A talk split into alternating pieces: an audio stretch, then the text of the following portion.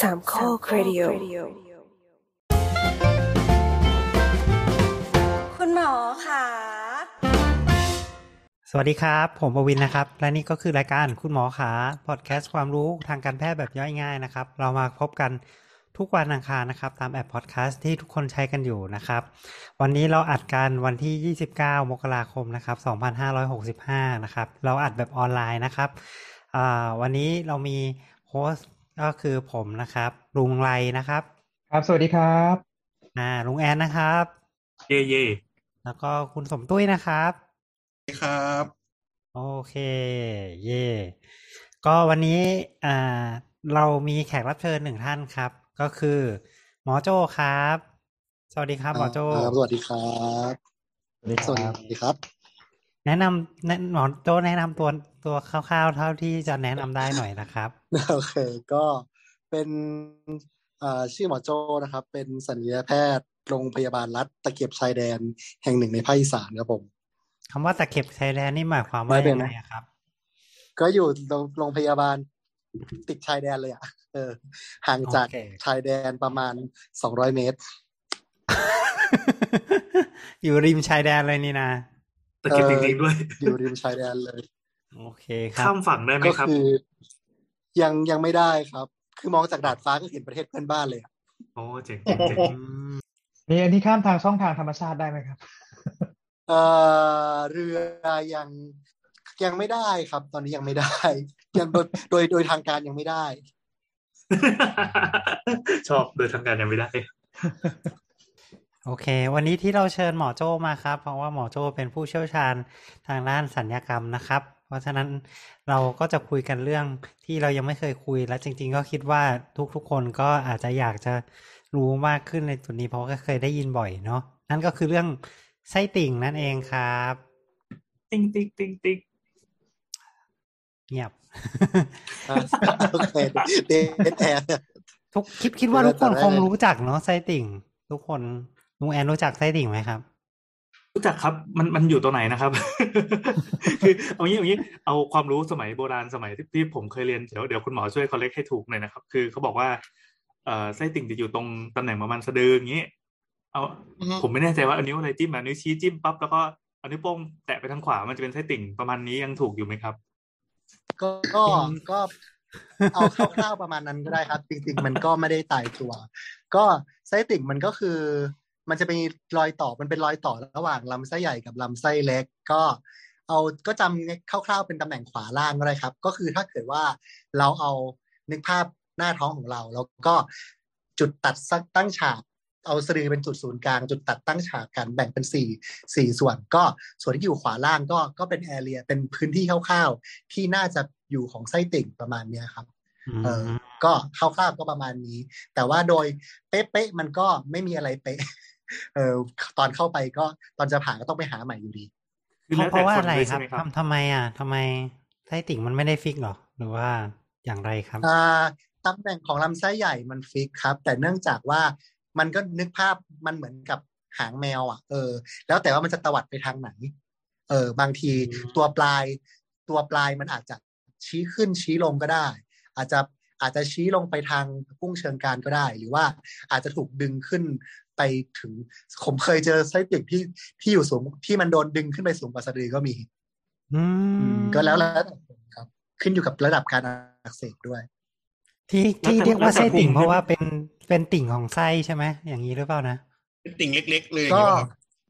ก็เป็นติ่งของไส้ติ่งไส้ภาษาอังกฤษมันก็เรียก appendix เนาะก็ appendix ก็คือก็คือนิ้วก็แปลตรงๆก็เป็นลักษณะเหมือนนิ้ว ก็คือมันก็เป็นเป็นติ่งเป็นแง่งออกมาจาก จากในส่วนรอยต่อระหว่างลำไส้เล็กกับลำไส้ใหญ่ครับ มันก็เป็นเป็นเหมือนท่อตันๆ ท่อหนึ่งที่ที่ชี้ออกมาโผล่ออกมาระหว่างลำไส้เล็กกับลำไส้เล็กกับลำไส้ใหญ่ซึ่ง มันก็หน้าที่ก็ในมนุษย์ก็หน้าที่ก็ยังไม่ได้ชัดเจนอะไร แต่เขาก็เชื่อว่าเกี่ยวกับเนื่องจากพอเราเอาไปเฉือนเฉือนดูเนี่ยมันน่าจะมีเรื่องของระบบน้ำเหลืองเกี่ยวข้อง แต่ว่าโดยปัจจุบันก็ไม่ฟันธงว่า ยังมีความจำเป็นหรือไม่อะไรประมาณเนี้ยครับ แต่ตัดออกก็ไม่ได้ ตัดออกก็ไม่ได้เสียหายอะไรอืมถ้าตัดถ้าตัดออกไปก็จะไม่เป็นไส้ติ่งอักเสบอีกต่อไป อ่า ใช่ครับ ควรจะเป็นอย่างนั้นควรจะเป็นอย่างนั้นมันไม่ควรจะมีอีกแล้วไงไส้ติ่งอืมเอาจริงอันนั้นคือในคนเหรอ แล้วแล้วในสัตว์อะสำหรับลุงตุ้ยลุเองอในตุ้ย คืออย่างนี้ครับมีคือเราคอมเมนต์อยากรู้ว่าสรุปแล้วว่าไอ้ตัวเนี้ยมันมันมันเกิดมาทำไมอะแล้วมันมันเป็นใช่รอยต่อใช่ของวิวัฒนาการหรืออะไรอย่างนี้หรือเปล่า ในสัตว์เขาทำอะไรไงไงกันบ้างครับอะในสัตว์นะครับ พวกกลุ่มสัตว์กินพืช พวก herbivore ครับ ในกลุ่มม้าโคอาล่าวัว พวกนี้เนี่ยไส้ติ่งยังมีประโยชน์ เพราะว่าเป็นแหล่งที่อยู่ของพวกแบคทีเรีย อืม พวกเนี้ยครับ มันจะมีแบคทีเรียที่ช่วยย่อยในส่วนของเซลลูโลสอยู่ อ่าและไอ้ส่วนเนี้ยครับ มันจะอยู่ มันเริ่มหายหายไปอะ ในกลุ่มตระกูลเอเป้กลุ่มลิง มนุษย์ลิง F F F F F ก็คือเหมือนยิ่งสูงขึ้นมันก็ยิ่งใช้น้อยลงนี้ปะใช่ใช่เหมือนพอเป็นอ m มนิวอลปุ๊บเนี่ยมันก็ไม่ค่อยได้ใช้แล้ว แล้วแล้วมันก็แล้วในค่อยในโทษโทษโทษแล้วเนี่ยอยากจะรู้ว่าแล้วแล้วแล้วในในม้าอย่างเงี้ยลุงตุ้ยมันใหญ่มันใหญ่หรือมันเล็กกว่าคนหรือมันเป็นรูปร่างแบบคนใหญ่เลยไหมหรือว่าเดี๋ยว เดี๋ยวถ้ามีโอกาสเดี๋ยวผมหารูปให้ คือในม้าเนี่ยคือใหญ่ ใหญ่จริงคือจังเป็นมากลำไส้ขนาดใหญ่จริงจังอย่างนั้นเลยใช่ไหมประมาณใช่กี่ครับเซนอะอ่าเดี๋ยวนะจำอะไรนะจำไม่ได้ด้วย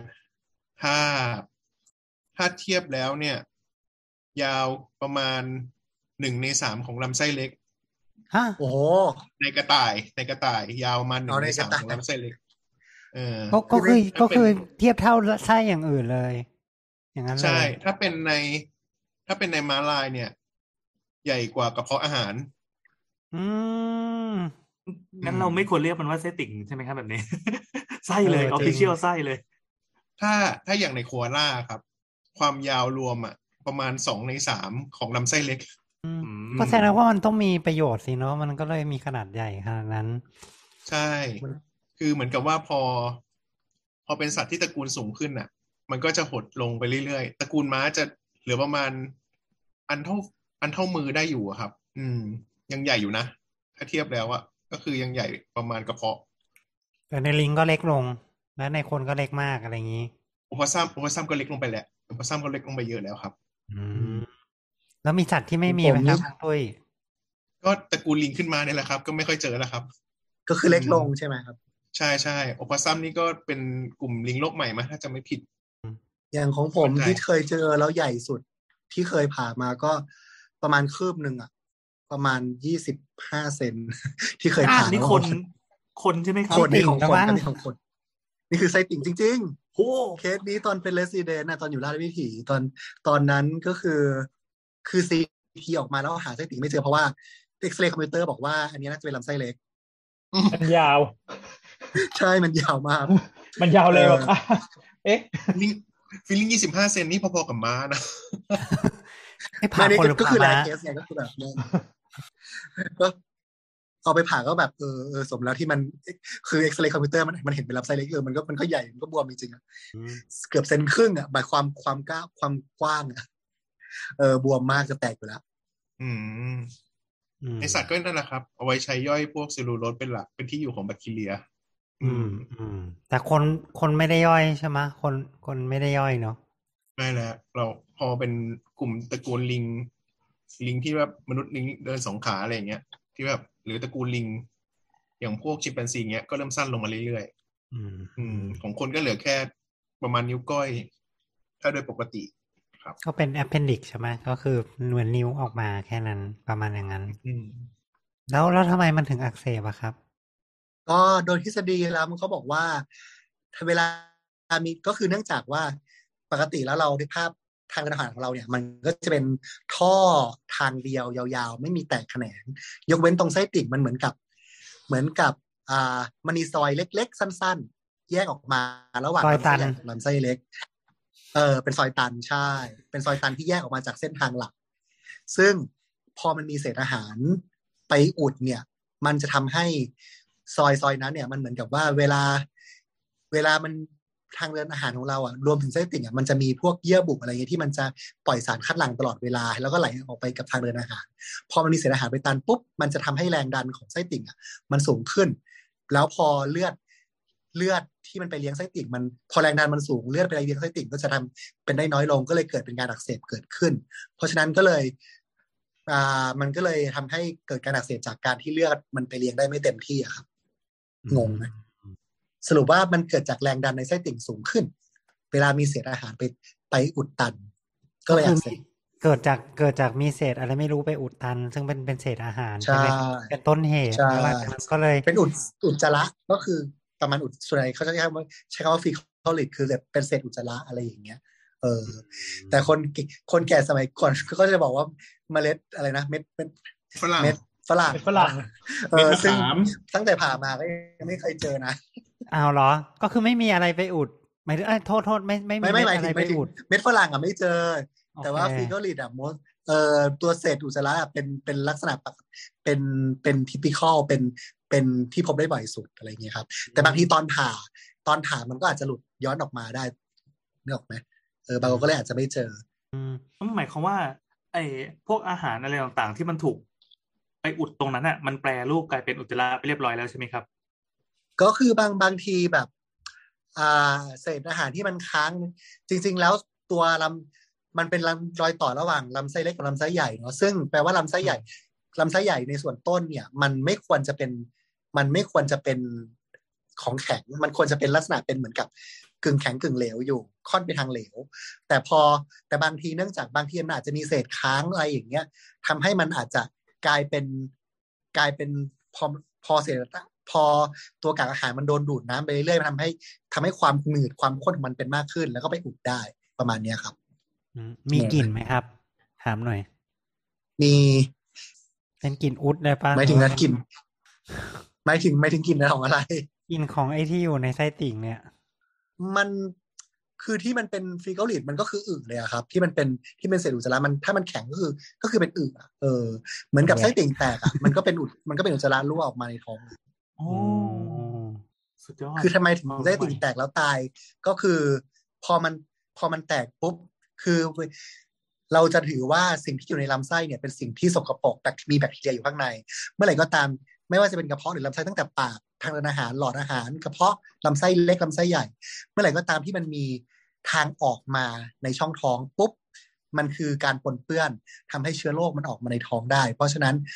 มันก็จะมีการติดทำให้เกิดการติดเชื้อในกระแสเลือดไส้ติ่งแตกก็เป็นเป็นสาเหตุหนึ่งที่ทำให้เกิดรูรั่วของทางเดินอาหารทำให้เศษอาหารหรือว่าอุจจาระปนออกมาในช่องท้องก็เกิดการติดเชื้อครับ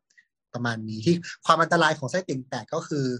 ก็คือทำให้เกิดการติดเชื้อในกระแสเลือดจาก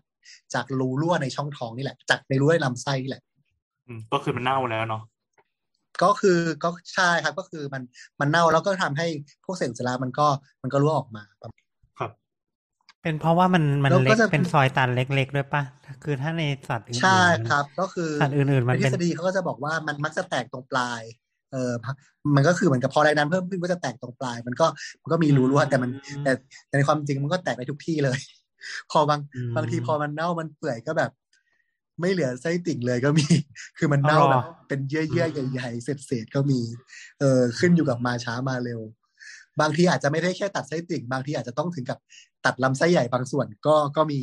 โอ้โหอืมเพราะว่าแผลแล้วก็อ่าการเน่าการเน่าเนี่ยมันลามไปถึงส่วนลำไส้ใหญ่ตอนต้นอะไรอย่างนี้ใช่ไหมครับ ใช่ครับ ต้องตัดต้องตัดตัวลำไส้ใหญ่ไปด้วยบางส่วน บางอืมถ้าเป็นเยอะอาจต้องตัดลำไส้ ต้องถ้าเป็นเยอะอาจต้องได้ตัดลำไส้เล็กกับลำไส้ใหญ่ช่วงนั้น แล้วก็เอามาต่อกันใหม่ เป็นตัดต่อลำไส้ไปเลยก็ ก็มีก็ทำเรื่อยๆเหมือนกันโอ้ยฟังดูน่ากลัวคือคืออย่างนี้แสดงว่าคนเราตั้งแต่เกิดจนจนแก่เนี่ย โอกาสที่อาหารอืมมันก็อาหารก็ผ่านทั้งวันทุกวันอยู่แล้วเนาะมัครับมันจะมีเปอร์เซ็นต์อะไรยังไงเยอะมากน้อยแค่ไหนที่จะมีอะไรเข้าไปอุดตันตรงนั้นนะครับ มันเอางี้อย่างดีกว่าที่บอกว่ามันมันมีไม่เยอะปัจจัยครับอืมปัจจัยเสิ่งที่ทำให้เกิด ไส้ติ่งอักเสบมันมีอะไรเป็นพิเศษไหมครับ อย่างเช่นแบบอ้อท้องผูกไม่มีหรือเม็ดฝรั่งไม่มี ก็ก็คืออยู่ที่อะไรอะย่างซวยเหรอครับเอาจจะบริอกงๆว่าคือซสวยวยครับมันคือเอาจริงเหมือนกับว่า เอาละการถ้าโดยทฤษฎีอย่างก็คืออย่างที่บอกว่าลำไส้ใหญ่ด้านขวา มันไม่ควรจะเป็นอาหารเป็นอุจจาระแข็ง เพราะฉะนั้นอืมอีกปัจจัยหนึ่งที่มีโอกาสเกี่ยวข้องก็คือเรื่องของการท้องผูก แล้วแบบอืมพอมีเศษอุจจาระมันค้างมันก็มันก็ทำให้ตัวอุจจาระด้านขวาที่ควรจะเป็นของของเหลวอะ มันแข็งขึ้นเหนียวขึ้น อะไรอย่างเงี้ย เออ ก็เป็นปัจจัยหนึ่งแต่ว่า เออเท่าที่เท่าที่ดูแลคนไข้ไส้ติ่งมาสิบปี มันจะเป็นมันก็เป็นจริงๆมันจะเป็นมันก็เป็นอะ เป็นแบบว่าถ้าแบบอย่างที่คนแก่ๆเขาว่ากินมันฝรั่งเลยอะไรเงี้ยบอกไม่ไม่เคยเจอใช่แต่ว่าถ้าเวลาที่กินเออเวผลามที่ยังกิไม่นเคยเจอ กินกินอะไรที่มันมันมันย่อยไม่ได้เลยเงี้ยแต่มันแบบผ่านลำไส้ไปมันมีโอกาสเป็นความเสี่ยงเพิ่มขึ้นไหมหมายถึงว่าเคยเคยเจออะไรแปลกๆที่แบบมันอยู่ในไส้ติ่งไหมนอกจากนอกจากฟิคอลิตมีพยาธิครับฮะมีพยาธิอืมใช่พยาธิพยาธิตัวมันขดึบๆเนี่ยเหรอไส้ไส้ใช่เดือนมันไปขดหรือว่าตัวตืด เป็นเป็นเส้นได้ เป็นตัวเส้นกได้ลมครับ เป็นตัวกลมอืมเป็นตัวกลมแล้วมันไปขดแล้วมันไปตันเอออมคือตอนแรกอะไม่ได้ตอนแรกไม่ได้คืออะไรผมมันไม่ได้รู้หรอกว่ามันเป็นพยาธิแต่ว่าตัดแล้วผลชิ้นเนื้อกลับมา มันเป็นพยาธิโอ้ยอืมแสดงว่ามันเข้าไปแล้วมันกลับรถออกมาไม่ได้ ผมเข้าผมเข้าผ่าซไส้อยติ่งตันผมตอนผมผ่ามันก็แบบไม่ได้ตั้งใจดูข้างในไงบางที แบบเคสมันเยอะเราก็แบบ เราก็ทำสิบนาทีอย่างเงี้ย แต่ว่าชิ้นเนื้อเราก็เอาไปส่งตรวจแล้วผลเอาผลผลชิ้นเนื้อกลับมา อุ้ยพยาธิอะไรอย่างเงี้ย เออก็มีโอ้เดียวจริงๆจริงไอ้พยาธิเออแล้วอันนี่นั้นมันอยู่ตรงนั้นได้อยู่แล้วใช่ไหมพยาธิชนิดนี้ๆมันมันก็ก็เจอเรื่อยๆนะตอนส่องกล้องตอนโคโรโนก็ก็เห็นเป็นกระดึบกระดึบก็ในกล้องก็มี อืมแสดงว่าไอ้ตัวนี้มันเข้าไปผิดที่นี่เอง สมเออสมกับประมาณสมกับที่เป็นโรงพยาบาลชายขอบจริงๆครับ ทุกอย่างเฮ้ยวกมาเรื่องอาการดีกว่าอยากอยากคุยเรื่องอาการมากมคือตอนเนี้ยอาการคือถ้าถ้าตามตำราเป๊ะๆนะ อาการไส้ติ่งเนี่ยเขาก็จะบอกว่าอะในระยะเริ่มต้นเนี่ย อาจจะปวดท้องเหมือนโรคกระเพาะก็ได้ อะไรอย่างเงี้ย เออ คือโอเคคนจะค่อยไปจะรู้ว่า จะเข้าใจว่าถ้าปวดท้องด้านขวาล่างก็จะคิดถึงไส้ติ่งแต่ว่าอ่าในในทฤษฎีเขาก็จะบอกว่า ก่อนที่มันจะปวดด้านขวาล่าง มันมักจะอาจจะปวดแบบบอกตำแหน่งไม่ชัดเจนหรืออาจจะปวดตื้อๆปวดแน่นๆอาจจะปวดเหมือนโรคกระเพาะก็ได้ เพราะฉะนั้นก็เอ่อคนที่เป็นไส้ติ่งในระยะแรกอาจจะมาด้วยอาการโรคกระเพาะก็ได้เอ่อในทฤษฎีหรือว่า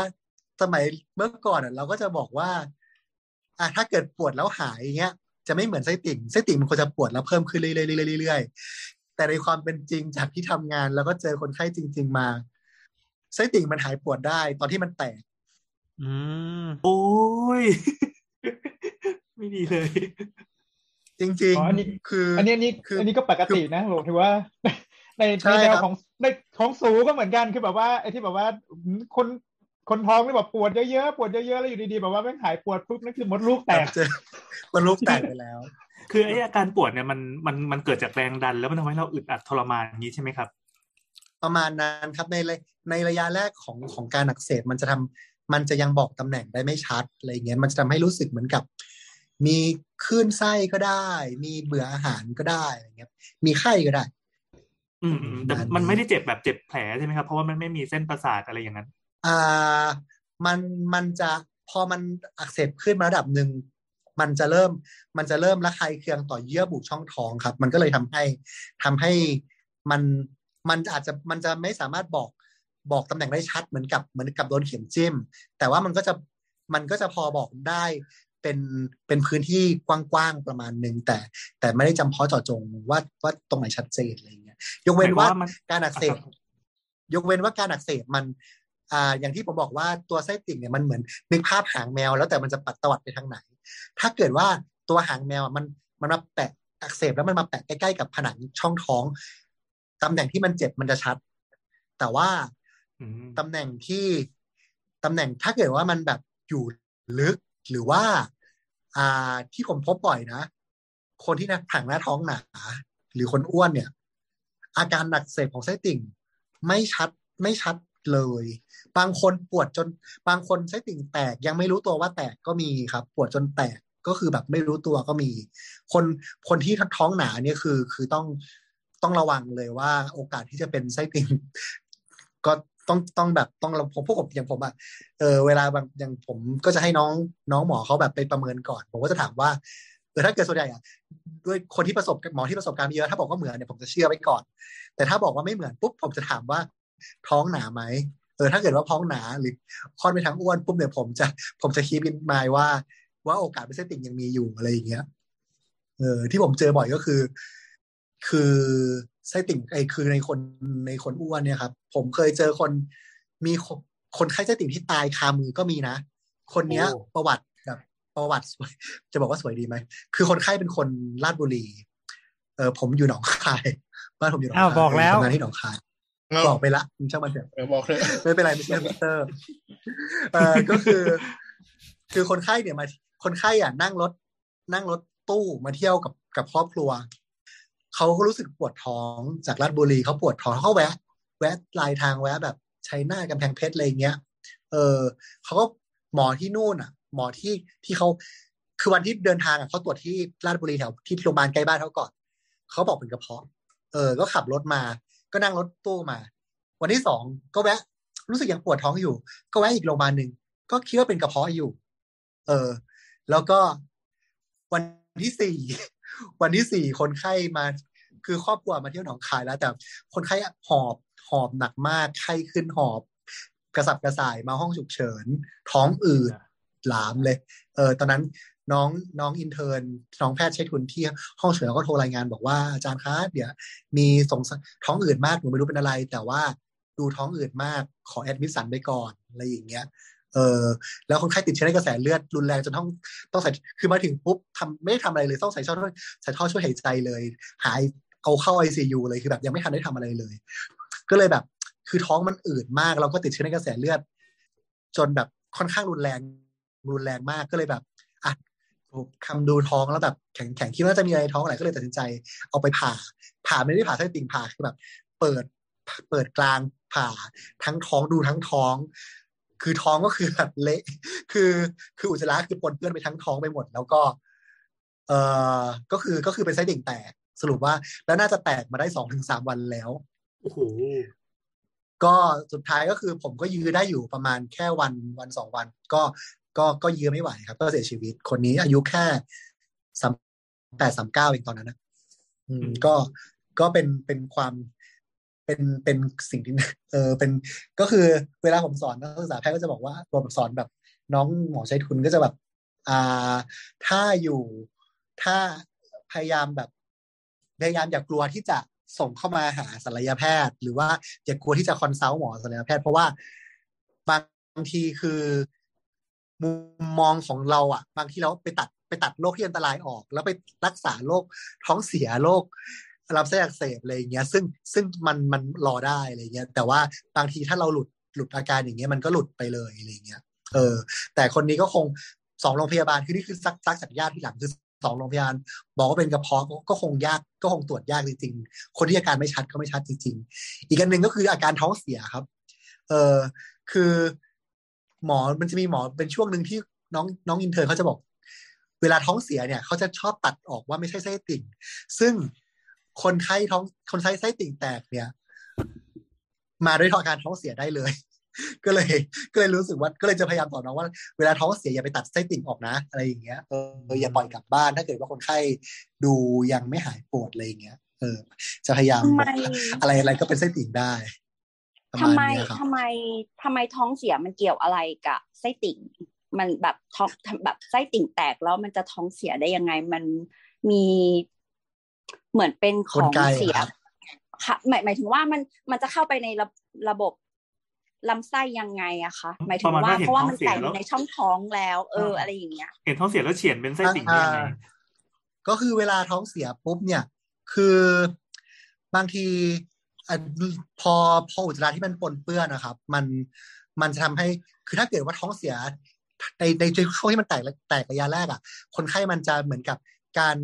การระคายเคืองในระยะแรกมันทำให้ลำกระตุ้นลำไส้ให้เกิดอาการบิดตัวได้อะครับ เออในในช่วงอืมในช่วงประมาณหนึ่งวันแรกของของการของการของการแตกประมาณช่วง 12ถึง24 ชั่วโมงแรกของการแตกมันอาจจะกระตุ้นให้ลำไส้บีบตัวแต่ถ้าหลังจากนั้นปุ๊บถ้ามันเลทกว่านั้นน่ะ มันจะทำให้ลำไส้มันเกิดอาการเขาเรียกไอเลียดก็คือ พอพอมันติดเชื้อมากขึ้น แทนที่ลำไส้มันจะกระตุ้นให้บีบตัว มันก็จะอยู่ในระยะที่ที่พาราไลก็คือไม่ทำไม่บีบตัวไปแล้วก็คืออืดอืดไปเลย ขึ้นอยู่กับระยะระยะของการแตกครับ ถ้าเกิดระยะแรกเนี่ย คนไข้จะมามาด้วยเรื่องท้องเสียได้ครับ ช่วงที่แตกช่วงแรกอืมแต่เท่าที่ฟังโจหนอโจพูดเนี่ยพูดเหมือนกับครับอ่ามันคล้ายๆ เหมือนกับว่าเป็นโรคปราบเซียนนิดนึงเนาะหมายถึงว่ามันอาจจะมีก็คนไข้ที่มาด้วยใช่ครับเอ๊ะดูแล้วไม่จริงๆเหมือนมันไม่ได้แต่ทำไมมันไม่ได้เป็นอะไรอย่างนี้ใช่ไหมใช่อืมใช่อืมคือมันคือถ้าเกิดมันอาการจ๋าๆมันไม่ยากหรอก แต่บางทีอาการมันมาปนกับโรคอื่นอะไรเงี้ยมันก็จะ มันก็แบบก็จะพยายามบอกน้องว่าเออให้ระวังนิดนึงอะไรเงี้ยประมาณนี้ครับดังนั้นก็ก็ก็น่ากังวลเหมือนกันนะในฐานะสมมติว่าเราปวดท้องเองเนี่ย บางทีถ้าเกิดว่าเราไม่หายจริง ๆ ก็อันนี้ก็อาจจะยังอยู่ในในในในหนึ่งในโรคที่ต้องคิดถึงใช่ไหมครับ ประมาณอย่างนั้น ใช่ครับ ผมเอาท้องเสีย ผมเอาไส้ติ่งไปใส่ในทุกโรคที่ปวดท้องแต่ในในเอาเหรอถ้าตัวผมเองนะนะผมต้องคิดผม ต้องคิดออกผมต้องคิดไว้ตลอด แต่ว่าถ้าผมตรวจแล้วไม่ใช่ก็ก็เอออีกเรื่องหนึ่งแล้วในมุมของคนไข้ล่ะครับ ถ้าเกิดแบบเฮ้ยเราปวดท้องขึ้นมาแล้วเพิ่งฟังเรื่องไส้ติ่งรู้สึกแบบตัวเองเริ่มวิตกกังวลแล้ว มันต้องเป็นประมาณไหนถึงจะเฮ้ยอ่าถึงจะต้องกังวลได้ ก็ปกติแล้วอย่างที่บอกว่า เวลาลักษณะของการอ่าหนึ่งก็คือ จริง ๆ แล้วไส้ติ่ง ถ้าไม่นับเรื่องของการวินิจฉัย เรื่องของเอ็กซเรย์คอมพิวเตอร์คอมพิวเตอร์เนี่ย สิ่งที่เราใช้สังจำสำคัญสุดคือการสังเกตอาการอ่านึกออกละอย่างถ้าโรงพยาบาลสมัยผมไปวนที่โรงพยาบาลเด็ก เออก็คือ วิธีหนึ่งที่ที่ตรวจแล้วได้ผลค่อนข้างตรวจง่ายมากคือให้เด็กกระโดดครับ ถ้าเด็กกระโดกระโดดดแล้วรู้สึกว่ามันมันสั่นในท้องอะ หรือว่าปวดมากขึ้นอะ มันคือมันที่ที่ท้องด้านล่างนะที่ดองด้านขวาล่าง อันนั้นก็คือก็คือ ก็คือก็คือเหมือนกับเหมือนกับเรากดแล้วปล่อยแล้วมันท้องมันรู้สึกเด้งๆอะอันนี้ก็คือเด้งเอาเด้งๆอยู่ข้างในเว่เป็อย่างนั้นน่ะเหรอใช่ใช่ก็คือให้เด็กกระโดดกำลังปวดท้องแล้วถ้าก็เป็นบอกเด็กคนไข้ลุกขึ้นมาเดี๋ยวนี้ให้วิ่งใช่ให้ให้กระโดดไม่ตก็คือถ้าเกิดถ้าเด็กพอพอลุกนั่งได้หรือยืนได้ให้เด็กกระโดด ถ้ากระโดดแล้วเจ็บกว่าเดิมเนี่ยหมายถึงด้านด้านขวาล่างนะ ผมเอา เออนึกออกแล้วอีกเคสหนึ่งที่ผมที่ผมเคยเจอแล้วน่าสนใจมาก คนไข้เป็นออทิสติกครับ เออคนไข้เป็นออทิสติก อายุประมาณอืมสิบสามสิบสี่ปี แล้วก็อืมก็ด้วยความที่เขาเป็นออทิสติกอะเราก็เขาก็จะสื่อสารลำบากเนาะเออ แต่เคสนี้แม่ดูแลดีมาก แม่เขาพามาหาผมด้วยอาการที่บอกว่า เวลาน้องเดินเนี่ย น้องเขาจะงุ้มตัวลงมากกว่าปกตินึกออกไหมอ๋อเวลาเขาเดินก้าวแต่ละก้าวอะเขาจะน้องเขาจะแม่งุ้ช่างมตัวสังแปเกตลกๆเนอะแม่ก็เลยสงสัยว่า แม่ก็เลยสงสัยว่าลูกลูกชายปวดท้อง โอ้ ผมฟันผมฟังปุ๊บผมฟันทงเลย เออไส้ติ่งสรุปว่าเป็นไส้ติ่งแตกจริงๆอืมเออคุณแม่ให้ประวัติแบบคุณให้ประวัติชัดมาก เออ แล้วคุณแม่ช่างสังเกต พอคุณแม่ให้ประวัติอย่างนี้ปุ๊บผมฟันธงเลยถือว่าแม่แม่สังเกตมากจริงๆนะเนี่ยเพราะว่าใช่ใช่คือ คือตอนแรกคือพยาบาลทราบประวัติว่าคนไข้เป็นออทิสติก ผมกุมขมับละเอาละสิกู ยากละอะไรอย่างเงี้ย เพราะว่าคุยกับคนไข้ก็ลำบากแล้วตรวจก็ลำบาก แต่พอพอคุณแม่ให้ประวัติปุ๊บโอเคครับ เสร็จกู ประมาณนี้ มีอย่างอื่นอีกไหมครับ เช่นคลำดูหรืออะไรเงี้ยมันเราเราเราจะรู้ไหมอะแบบกดอ๋อเองอะไรเงี้ยครับ ได้นะครับ ก็อย่างก็อ่าอย่างพอมันเจ็บใช่ไหมเราก็อ่าตำแหน่งที่ที่เราเรียนก็จะใช้คำว่า m a c b u r n y point ก็คือ เวลาเราอ่าเวลาเราคำเอวของเราเนี่ยจะมีกระดูกปุ่มกระดูก ปุ่มกระดูกเชิงกรานที่อยู่ด้านหน้าเนี่ยอ่าลากลองลากเส้นสมมุติ ระหว่างสะดือไปที่ปุ่มกระดูก แล้วแบ่งแบ่งเป็นสามส่วน ส่วนที่ค่อนค่อนไปทางหนึ่งหนึ่งในสามด้านนอกอะเออตรงนั้นเขาเขาจะเรียกว่า m a c b u r n y point ก็คือตำแหน่งที่ประเมินประมาณคร่าวๆว่าเป็นตำแหน่งของไส้ติ่งประมาณนี้ครับ ก็คืออยู่ใกล้ๆกับอ่าบริเวณของปุ่มกระดูกที่อยู่แถวแถวเอวเนาะ ใช่แค่อย่างนั้น ใช่ครับ มาทางสะดือนิดนึงเชิกรานอะไรประมาณอย่างนั้น ครับผมค่อนชี้เข้าสะดือแบ่งเป็นสามส่วนถ้าคนลงพุงก็จับไม่เจอครับ เออ อันนี้อันตรายดึงเดินใช่ไหมคือเป็นอันนี้คือ เคยมีเลสเดนเคยมีเอ่อแพทย์ประจำบ้านที่ผม ตอนสมัยนั้นผม คือเป็นด้วยความที่ช่วงนั้นเขาก็เอาแบบเขาไม่ได้ระบุว่าจำกัดว่าให้ใครผ่ามี น้องเออาคนหนึ่งซึ่งไม่เคยผ่าไส้ติ่งมาก่อน แล้วมันเคี้ยวคือแบบอยากผ่า แต่ช่วงนั้นคือพี่ไม่ได้ cover ดีเท่าไหร่ ก็คือเขาใช้วิธีนะครับ ก็ใช้สะดือกับนี่แหละ แต่ปรากฏว่าคนไข้พุงย้อยอะ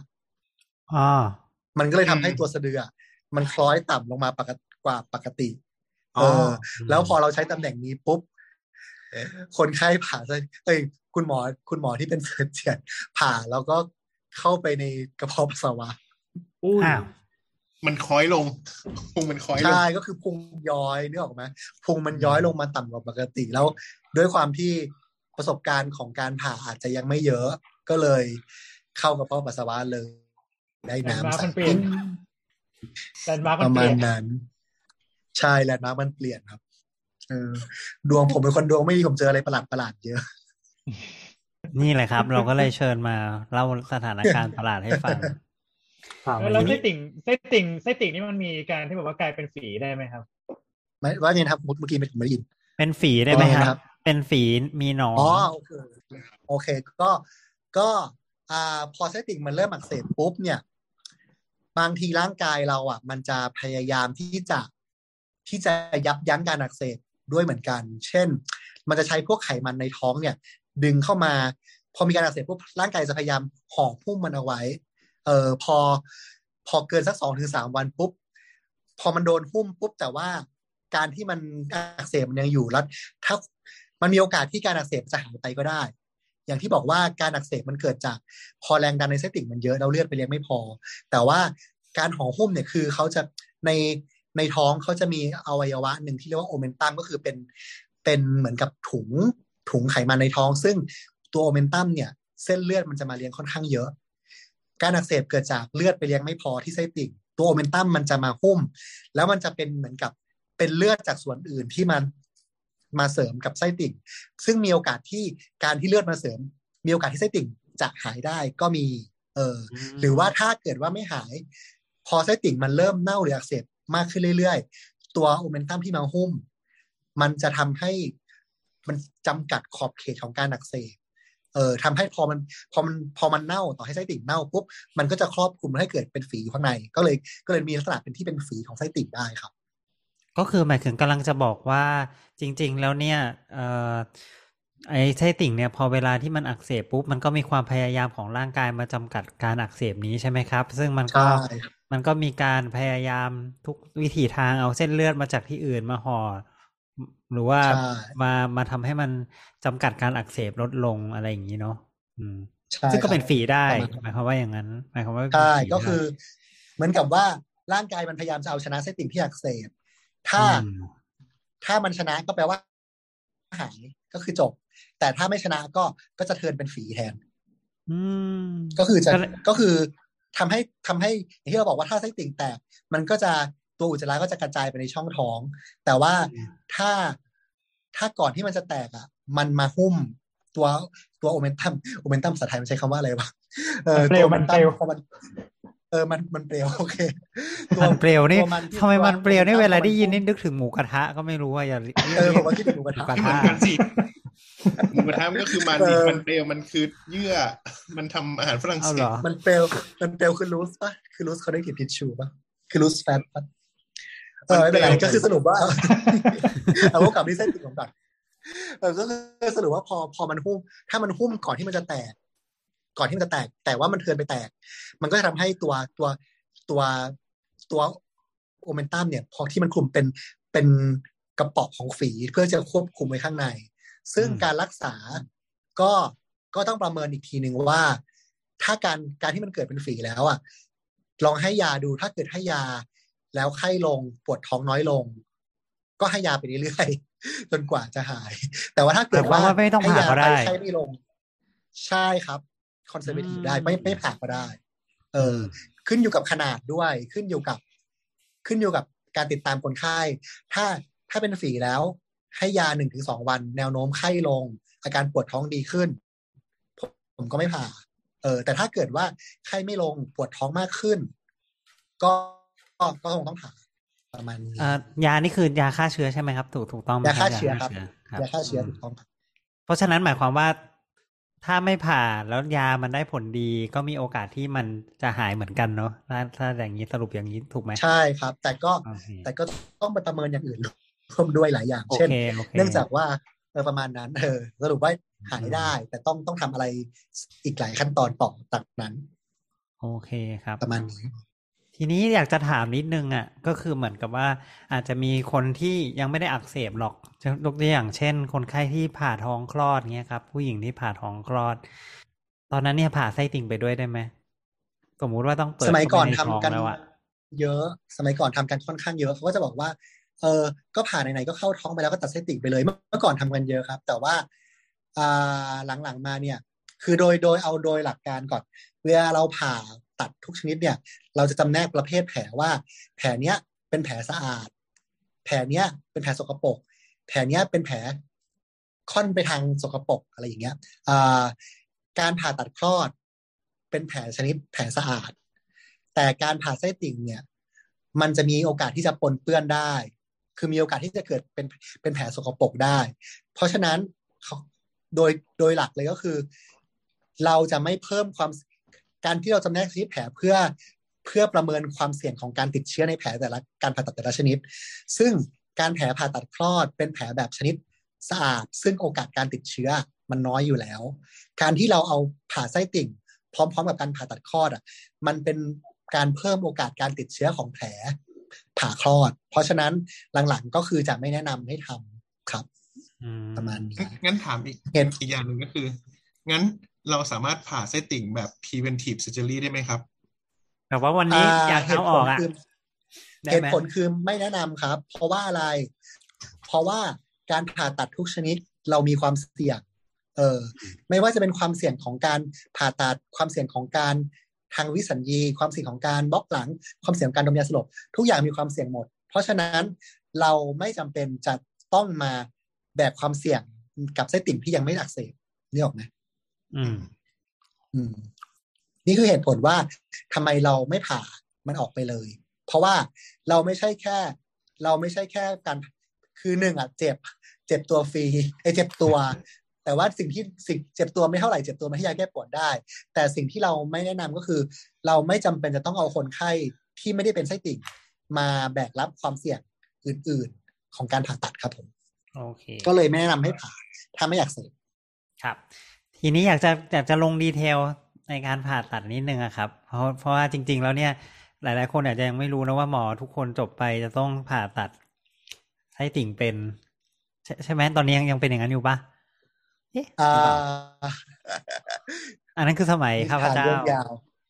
อันนี้คือแปลว่าหมอประวินสามารถผ่าตัดไส้ติ่งได้เลยใช่ไหมครับ เออเออใช่ แต่ว่าเคยทำได้ตอนหมนั้นถ้าพูดตามตรงก็คือตั้งแต่ นั่นมาก็เคยผ่าแค่เคสเดียวอะจะผ่ากับเราไหมอะไม่เอาได้จุดจุดใช่ก็ก็เคยทำได้คัฟคือปีห้าศูนย์จุดคันไฟคือปีสองห้าห้าศูนย์ครับสองห้าห้าศูนย์เกิดอะไรขึ้นครับ เอ่อคือเมื่อก่อนเนี่ย การผ่าคลอดการการผ่าไส้ติ่งเนี่ย เป็นอยู่ในเขาเรียกอะไรมินิมอลรีคว i เมนต์มันแปลไทยว่าอะไร เป็นหัตถกาขั้รนที่ต่ำขั้นต่ำอืม ที่พึงขั้นต่ำที่ที่หมอจบไปควรทำได้ แต่แต่ว่าพอปี 2550 จะมีคดีร่อนพิบูลที่ที่จังหวัดอะไรวะ นครศรีปะเออ ที่ที่อำเภอร่อนพิบูลเป็นโรงพยาบาลอำเภอแห่งหนึ่ง ซึ่งเขามีคนไข้ไส้ติ่งอักเสบในโรงพยาบาลอำเภอแห่งนั้น แล้วประเด็นก็คือ คุณหมอที่วินิจฉัยเนี่ยคิดว่าน่าจะเป็นไส้ติ่งนี่แหละ อาการชัดเจนเลย แต่เขาพยายามที่จะ ส่งต่อคนไข้ไปยังโรงพยาบาลที่มีศักยภาพสูงกว่า โรงพยาบาลที่มีหมอผ่าตัดโรงแต่ละโรงพยาบาลเขาก็บอกว่า น้องพี่คิวเต็มพี่นั่นเยอะมาก น้องดูอาการก่อนได้ไหมสรุปว่าเขาพยายามที่จะ refer ออก แต่ว่าไม่มีโรงพยาบาลไหนรับ refer เขาเลยเขาก็เลยตัดสินใจที่จะผ่าตัดเองที่โรงพยาบาลอำเภอ โดยที่เจ้าของไข้เป็นคนผ่า แล้วเขาให้เพื่อนเขาอะ อีกคนหนึ่งใช้วิธีการบล็อกหลังเอ่อเพื่อที่จะระงับ อาการเจ็บปวดระหว่างผ่าตัด สิ่งที่เกิดขึ้นก็คือยังไม่ทันได้ผ่าเออกำลังจะผ่า แล้วพอบล็อกหลัง คือเป็นทุกคนเป็นเป็นแพทย์แบบจบหกปีเนาะทั้งสองคนเลย คนหนึ่งตัดสินใจจะเป็นเป็นศัลยแพทย์ คนหนึงตัดสินใจจะเป็นวิสัญญีแพทย์ทำหน้าที่ใหม่ทำหน้าที่เป็นศัลยแพทย์จะทำที่เป็นวิสัญญีแพทย์ วิสัญญีแพทย์ก็ให้คนไข้นอนตะแคงบล็อกหลัง ระหว่างอะพอให้นอนหงายระหว่างจะผ่าตัดปุ๊บคนไข้ก็เริ่มความดันตกตกตกขึ้นหัวใจ เปลี่ยนแปลงจนกระทั่งคนไข้หัวใจหยุดเต้นอะไรนะอืมก็คือเกิดสรุปว่าเป็นเกิดน่าจะเป็นภาวะ high block ใช่ครับน่าจะไฮคนไข้เป็นไฮบล็อกก็คือตอนก็ที่มีปัญหาบล็อกหลัมีงปัญหากับการบล็อกหลังนั่นเองใช่ไหมครับใช่ครับมีปัญหาง่ายการบล็อกหลังบล็อกหลังแล้วเป็นก็ภาวะยาแทรกซ้อนทางวิสัญยาญียามันขึ้นมันขึ้นไปในระดับไขสันหลังที่มันสูงเกินไป มันก็มีผลกับ เอ่อระบบไหลเวียนเลือด แล้วก็ แล้วก็ระบบกล้ามเนื้อการหายใจและอื่น ๆ มันก็จะทำให้แบบว่าวูบลงไปใช่หัวใจคนนี้หัวใจหยุดเต้น ก็เลยก็ก็เลยกลายเป็นเรื่องมันค่อนข้างที่จะดังมากประมาณหนึ่งแล้วก็ผลก็คือมันมีเห็นคือผมไม่ได้รู้รู้ดีเทลมาก แต่ว่าเขาบอกว่าการเมืองท้องถิ่นค่อนข้างรุนแรง เขาก็เลยเอาหมอที่บล็อกหลังอะ เข้าคุกในวันนั้นเลย เออ แล้วก็เรื่องก็เลยฮือฮาในแพทยสภา ในวงการแพทย์ค่อนข้างมาก ก็เลยเกิดจุดจุดพลิกผันในในหัตถการขั้นต่ำของแพทยสภาว่า ต้องมาลื้อระบบใหม่หมด เช่น การบล็อกหลังไม่ให้หมอจบใหม่ ไม่ให้หมอพอแพทย์ทั่วไปทำไม่ให้หมอแพทย์ทั่วไปทำไส้ติ่ง ไม่ให้หมอแพทย์ทั่วไปทำทำผ่าตัดคลอดก็เลยทำให้คือกว่าเขาจะปรับน่าจะประมาณปีห้าสองนะเพราะผมก็จะผมรู้สึกว่าผมเป็นรุ่นสุดท้ายที่ ที่รีควายให้ผ่าให้ผ่าซีซ่าได้อะเออถัดจากรุ่นน้อง ถัดจากรุ่นผมรู้สึกจะไม่ไม่ได้ผ่าแล้วเอาเหรอ เดี๋ยวนี้ก็เออคือประสมาณรุปปีห้าหนึ่งห้าสองสรุปเดี๋ยวนี้ก็คือไม่ไม่มีแล้ว ไม่ไม่มีก็คือคือตอนนั้นอะ แพทย์แพทยสภาวิเหมือนคดีมันมันคำตัดสินคือ ผู้ที่ประกอบวิชาชีพวิชาการไม่ใช่ผู้ที่มีความเชี่ยวชาญ เฉพาะด้านนั้น ก็คือไม่ใช่วิสัญญีแพทย์ไม่ให้ทำ มันก็เลยพอพอพอคำตัดสินในคดีเนี้ยออกมาประมาณเนี้ยเขาก็เลยบอกว่า ถ้าฉะนั้นคนที่ไม่ได้เรียนเฉพาะทาง ก็เลยไม่ให้ทำสักอีกทาง ไม่ให้ผ่าคลอดไม่ให้บล็อกหลังไม่ให้ผ่าไส้ติ่งเออพี่มันก็เลยเป็นจุดไม่ทำอะไรเลยจุดพลิกจุดพลิกของแพทยสภา ก็คืออะไรที่มันซับซ้อนหรือผ่าตัดยากยากก็ ก็เลยนั่นแต่ว่าตอนนี้ทำหมันทำหมันยังได้อยู่นะ อะไรอย่างเงี้ยเออทำหมันโรงพยาบาลชุมชนก็ยังให้ทำหมันอยู่ เป็นพยาบาลวิสัญญี ดมแบบเขาเรียกอะไรไอ้แบบแบบดมแบบไม่ลึกมากอะไรอย่างเงี้ยโอเคทำหมันครับเออ ยังทำหมันได้อยู่อืมมัโอนเคนี่สรุปก็คือใช่ไหมครับมันชายหรือมันหญิงครับ มันหญิงมันหญิงมันเปียก ก็คือหมันในท้องเปียกอะก็เนาะคือใช่ไหมทำอืมใช่หมันเนี่ยก็คือผ่า คือทำหมันหลังจากผู้หญิงคลอดลูกประมาณสองถึงสามสองถึงสามวันเลยประมาณโอนี้เคเรียกหมันเปียกโอเคทำทำหมันชายนี่แค่ฉีดยาชาครับท่าน เออถ้ามันใช่เออผมให้หมอทางเดินปัสสาวะทำผมยังไม่ทำเองเลย แต่สรุปสรุปก็คือของเรื่องเรื่องไส้ติ่งก็คือปัจจุบันไม่ไม่ไม่ต้องผ่าก็ได้ ใช่ไหมไม่ต้องหยถึผ่าหมอจบใหม่เออถ้าอยากอะไรถ้าเนี่อยากยถ้าอยากทำเป็น อยากทำเป็น อยากก็ขอเป็นต่างอยากเพิ่มหากประสบการณ์ ก็ขอได้ทำได้โอเคไม่ห้ามโอ้โหคือไม่มีอะไรก็คือจะเล่าจะเล่าว่าเราเราเราเคยผ่ามาไม่กี่เคสอะไรเงี้ย มันดูมันจริงๆมันแอบยากเหมือนกันนะมันมีความโอ้ยากนี่แล้วมันลืมไปแล้วแหละจตริอนงๆนี้ว่ามันเป็นไส้ทำติ่งธรรมทำดาทำไม่ได้แล้วไม่ล่ะยากแต่ประเด็นอืมคือถ้ามันไม่ถ้ามันไม่ใช่ไส้ติ่งอะยากอืมโอ้ยมันมีตอนความยากตอนอที่ยู่โชคตรงนี้นะความปรับเซียนอืมเออลุงเลยลุงไรผ่าโชคดีกี่เคสมากเลยฮะเนี่ยลุงลุงไรผ่ากี่เคสครับน่าจะประมาณสิบยี่สิบเคสอะโอ้โอ้ยกันนะเนี่ยเอออันนั้นไม่ตอนก็ปีไหนครับเนี่ยฮะ ตอนอยู่ตอนออกไป ตอนออกไปตอนเป็นเอ็กเทิร์นด้วย ตอนเป็นเป็น extern เอาไอ้ศัลย์ศัลยกรรมข้างนอก อืมอยู่โรงพยาบาลบ้านแพ้วก็มีเคสเยอะอยู่ แล้วก็ตอนจบมาก็ที่อยู่ที่ใช้ทุนในโรงพยาบาลจังหวัดก็ก็ประมาณสักสิบเคสได้เออแล้วก็ออกไปข้างนอกอืมก็คือคือก็คือบล็อกหลังเองผ่าเองแต่ว่ามีบล็เองผ่าเองมีพยาบาลดมด้วย ดีนะไม่เกิด กรณีนั้นเออไมเกิด high high block โอ้โหเฮ้ย แต่สมัยก่อนน่าแปลกใจนะที่แบบไส้ติ่งเคสไส้ติ่งดูเหมือนเยอะ จริง ๆ เยอะไหมครับ ต่อปีเนี่ย เคยทำเคยมีรวบรวมไว้ไหมครับพี่โจก็ไม่ไม่เคยรวบรวม แต่ก็มีให้ผ่าทุกวันนะเฉลี่ยก็มีทุกวันนะครับ อ้าว โอเคหมอระบาดมีงานทำแล้วเนี่ยว่าไงนะครับ บอกว่าหมอระบาดมีงานทำแล้วค่ะ หมอระบาดงานเยอะแยะเอาเนี่ยบอกยังว่างอยู่เลยไม่ใช่เหรอเมเทคนิคถามนิดนึงครับ คือคือตอนที่จบมาเนี่ยเนาะเวลาเขาสอนเขาก็จะผ่าตรงที่หมอโจบอกนะก็คือ ก็คือผ่าไอ้ตรงจุดที่มันใกล้ๆกับตรงนั้นเนาะแล้วก็กรีดลงไปประมาณสักสามเซนใช่ไหมแล้วก็คุยคุยคุยคุยคุยให้มันเจอไส้ติ่ง แล้วก็ตัดอย่างนั้นใช่ปะอันนี้ประมาณเป็นนั้นสิ่งที่สิ่งที่ตอนนี้ยังทำอยู่ปะหรือว่าตอนนี้ทำเทคนิคไหนอะไรยังไงอะครับ ก็เดี๋ยวนี้ก็มีแอดอ่าก็พัฒนาของการผ่าคือ ชมยังทำอยู่วิธีนั้นอยู่ เออในภาคแบบอืมช่วงฉุกเฉินโรงพยาบาลรัฐอะไรอย่างเงี้ยเออมันก็ยังมันก็ยังเป็นวิธีที่ยังยังมาตรฐานอยู่ แต่ก็วิธีตอนเนี้ยอ่าวิทยาการมันก็ดีขึ้นผ่าตัดแผลเล็กลงก็ใช้วิธีการสองกล้องครับ ก็ก็จะใช้วิธีการเจาะรูใช้อุปกรณ์เจาะรูเข้าไปรูเล็กๆสามรูเออก็แล้วก็ใช้วิธีเอาก็คิดก็ตัดเส้นติ่งออกมา ก็ ก็แพงกว่า นิดหน่อย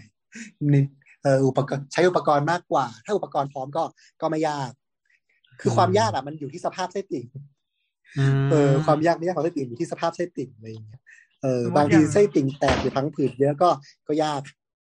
อืมมุดอย่างอย่างที่ที่อาจารย์เคยเจอแบบว่า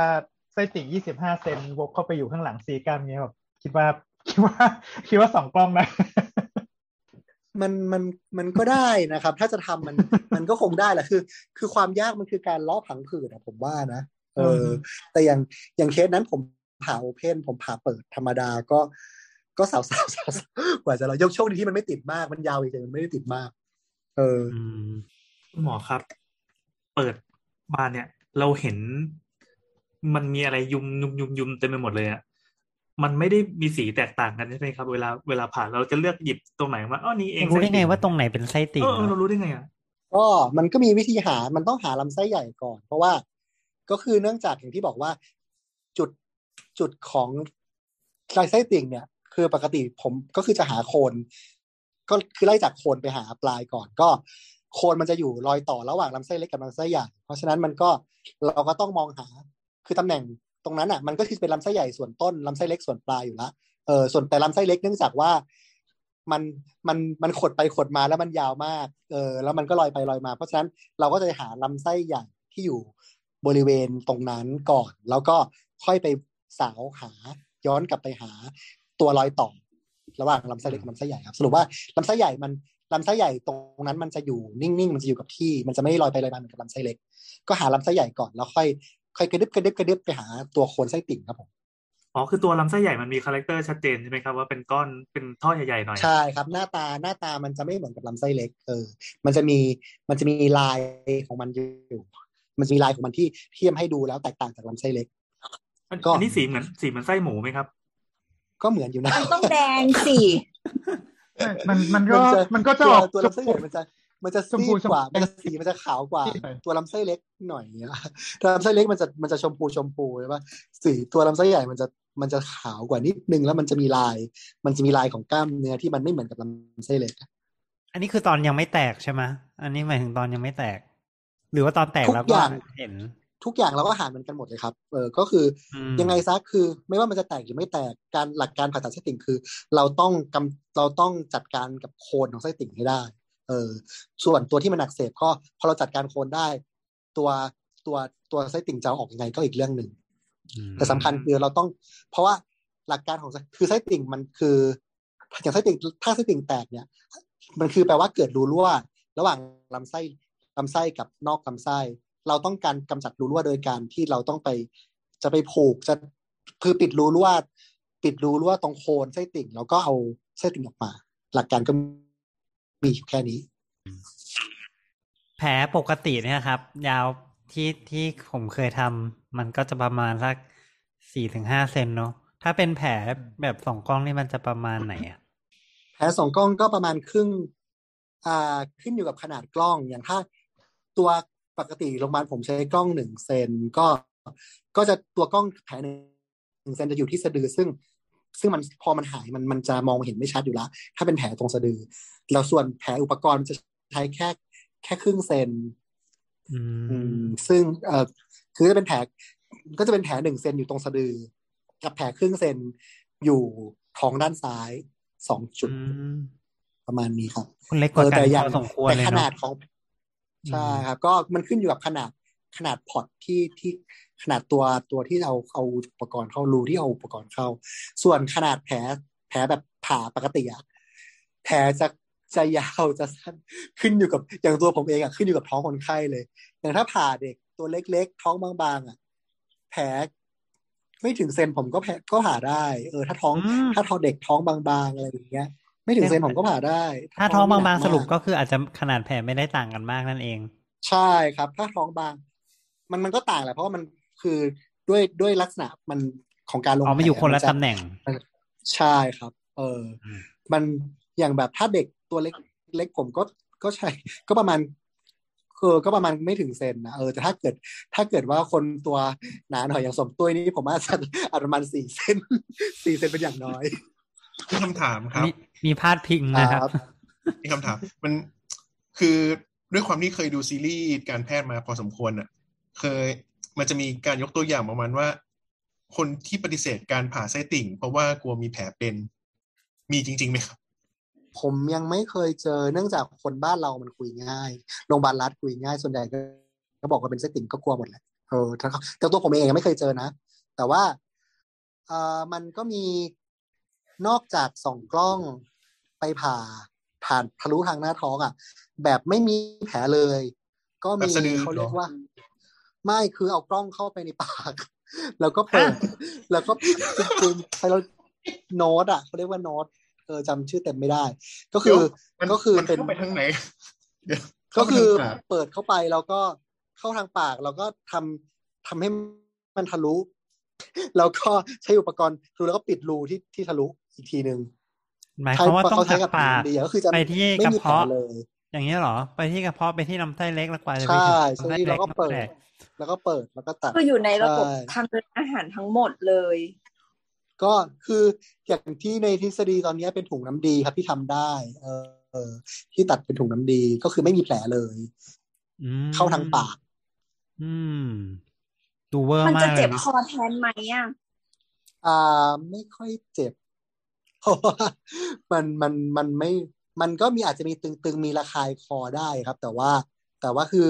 คือมันมันก็เหมือนสองกล้องเหมือนสองกล้องอย่างอื่นนะครับ เหมือนสองกล้องกระเพาะอะไรอย่างเงี้ย แต่ใหญ่กว่าหน่อยนึงมีระคายคอได้ มี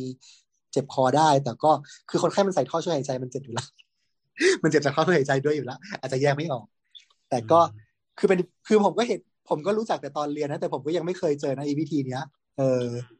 เฮ้ยเราเคยได้ยินมีผ่ามาจากช่องคลอดอะของผู้หญิงอะยังมันมีไหมฮะ ทำถ้าจะทำก็ทำได้ครับ มันก็เป็นทานก็คือทานสวาเจนคือ ขนาดตัดมดลูกเบลเลอร์บ้าล่ายังตัดได้เลยอืมแต่ว่าของคืออย่าง ถ้าจะทำอะมันทำได้นะ อืม แต่มันก็ต้องหลายอย่างอยู่ทุลักทุเลอยู่ ก็มีความทุรักทุเลในการพยายามให้แผลมันใช่ซอกเพราะว่าใช่ไหมคเพรับราะว่าอืมก็คือเนื้อมันมันยากตรงที่ว่าอ่าเวลาเราเวลาอย่างอย่างถ้าผ่าสองกล้องไอ้ยถ้าผ่าแบบแบบ แบบเราคือสองกล้องใช่ไหมมันจะมันจะต้องใช้อย่างน้อยสามรูใช่ไหมครับรูหนึ่งก็คือรูกล้องเข้าไป อีกสองรูก็คือรูอินสตูเมนต์ก็คือรูอุปกรณ์ที่เราจะสองมือใช้สองมือเราเข้าไปเข้าไปคีบซึ่ง ซึ่งมุมองศา มุมองศามันยิ่งแคบมันยิ่งทำยาก ถ้าเกิดว่าเราคือการตัด คือถ้าเราทำเข้าทางช่องคลอดอะมุมมันจะมันจะแคบมาก เพราะฉะนั้นโอกาส ทำผ่าตัดแล้วล้มเหลวมันสูง เพราะฉะนั้นก็จะไม่มันก็ไม่นิยมงงไหมคือนึกภาพนึกภาพแทงสนุกอะนึกภาพเราถือไม้สนุกสองไม้อะเออถ้าเกิดว่าองศามันองศามันกว้างมันจะเราจะเล็งได้ได้หลายมุมมากกว่า ในขณะที่ถ้าทางเข้าอะมันแคบ ตัวอุปกรณ์สองอุปกรณ์อะมันมันจะชนกันตลอดเวลา เพราะฉะนั้นมันโอกาสที่จะทำแล้วไม่สำเร็จอะมันจะเยอะ ส่วนใหญ่อืมผ่าตัดช่องคลอดที่ผ่านช่องคลอดก็จะเป็นพวก ผ่าตัดมดลูกอะครับ ที่เจอที่ที่มันจะง่ายเพราะว่ามันก็เข้าไปตรงๆ แล้วก็ดึงลงมาธรรมดา ไม่ต้องใช้อุปกรณ์เข้าไปมาก มีข้อสงสัยครับ สมมติครับ ผ่าไปแล้วอะครับ แต่ว่าไส้ติ่งปกติอะครับ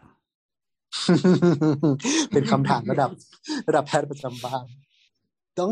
ถ้าคำถามก็คือ ก็คือถ้าเกิดว่าเจอในสถานการณ์อย่างนี้ ย้อนกลับไปหมดเลยครับ ย้อนกลับไปใหม่หมด เออ ก็คือถามว่าหมายถึงย้อนกลับตอนไปตอนกำลังทำะไรเปิดแผลย้อยู่กบไปเงี้ยเหรอประมินไม่ใช่ย้อนกลับไปดูไว้ตั้งแต่ประวัติคนไข้เลยว่าแบบคือทบทวนใหม่ว่า อย่างเช่น อ่า เอาง่ายๆถ้าเป็นผู้ชาย ถ้าเป็นผู้ชาย อายุไม่เยอะแล้วปวดขวาล่างอะโอกาสเป็นอย่างอื่นนะมันน้อยเออโอกาสที่จะหรือหรือว่าถึงเป็นอย่างอื่นเช่นลำไส้อักเสบลำไส้เล็กอักเสบส่วนปลายอะไรอย่างเงี้ย ต่อให้มัน ต่อให้มันเป็นอย่างโรคอื่นอะโอกาสที่ผู้ชายอายุ ไม่เยอะอายุน้อยกว่าแบบน้อยกว่าสี่สิบที่ปวดท้องขวาล่างอะถ้าไม่ใช่ไส้ติ่งอะโรคที่เหลืออะคือ ไม่ต้องผ่าตัดสักอย่างหายได้เกือบหมดอะไรอย่างเงี้ยอืมยกเว้น เออแต่ว่าถ้าเกิดอยากเป็นผู้หญิงปุ๊บ ก็ต้องมาไล่มองหา อ่า มาไล่มองหาว่ามี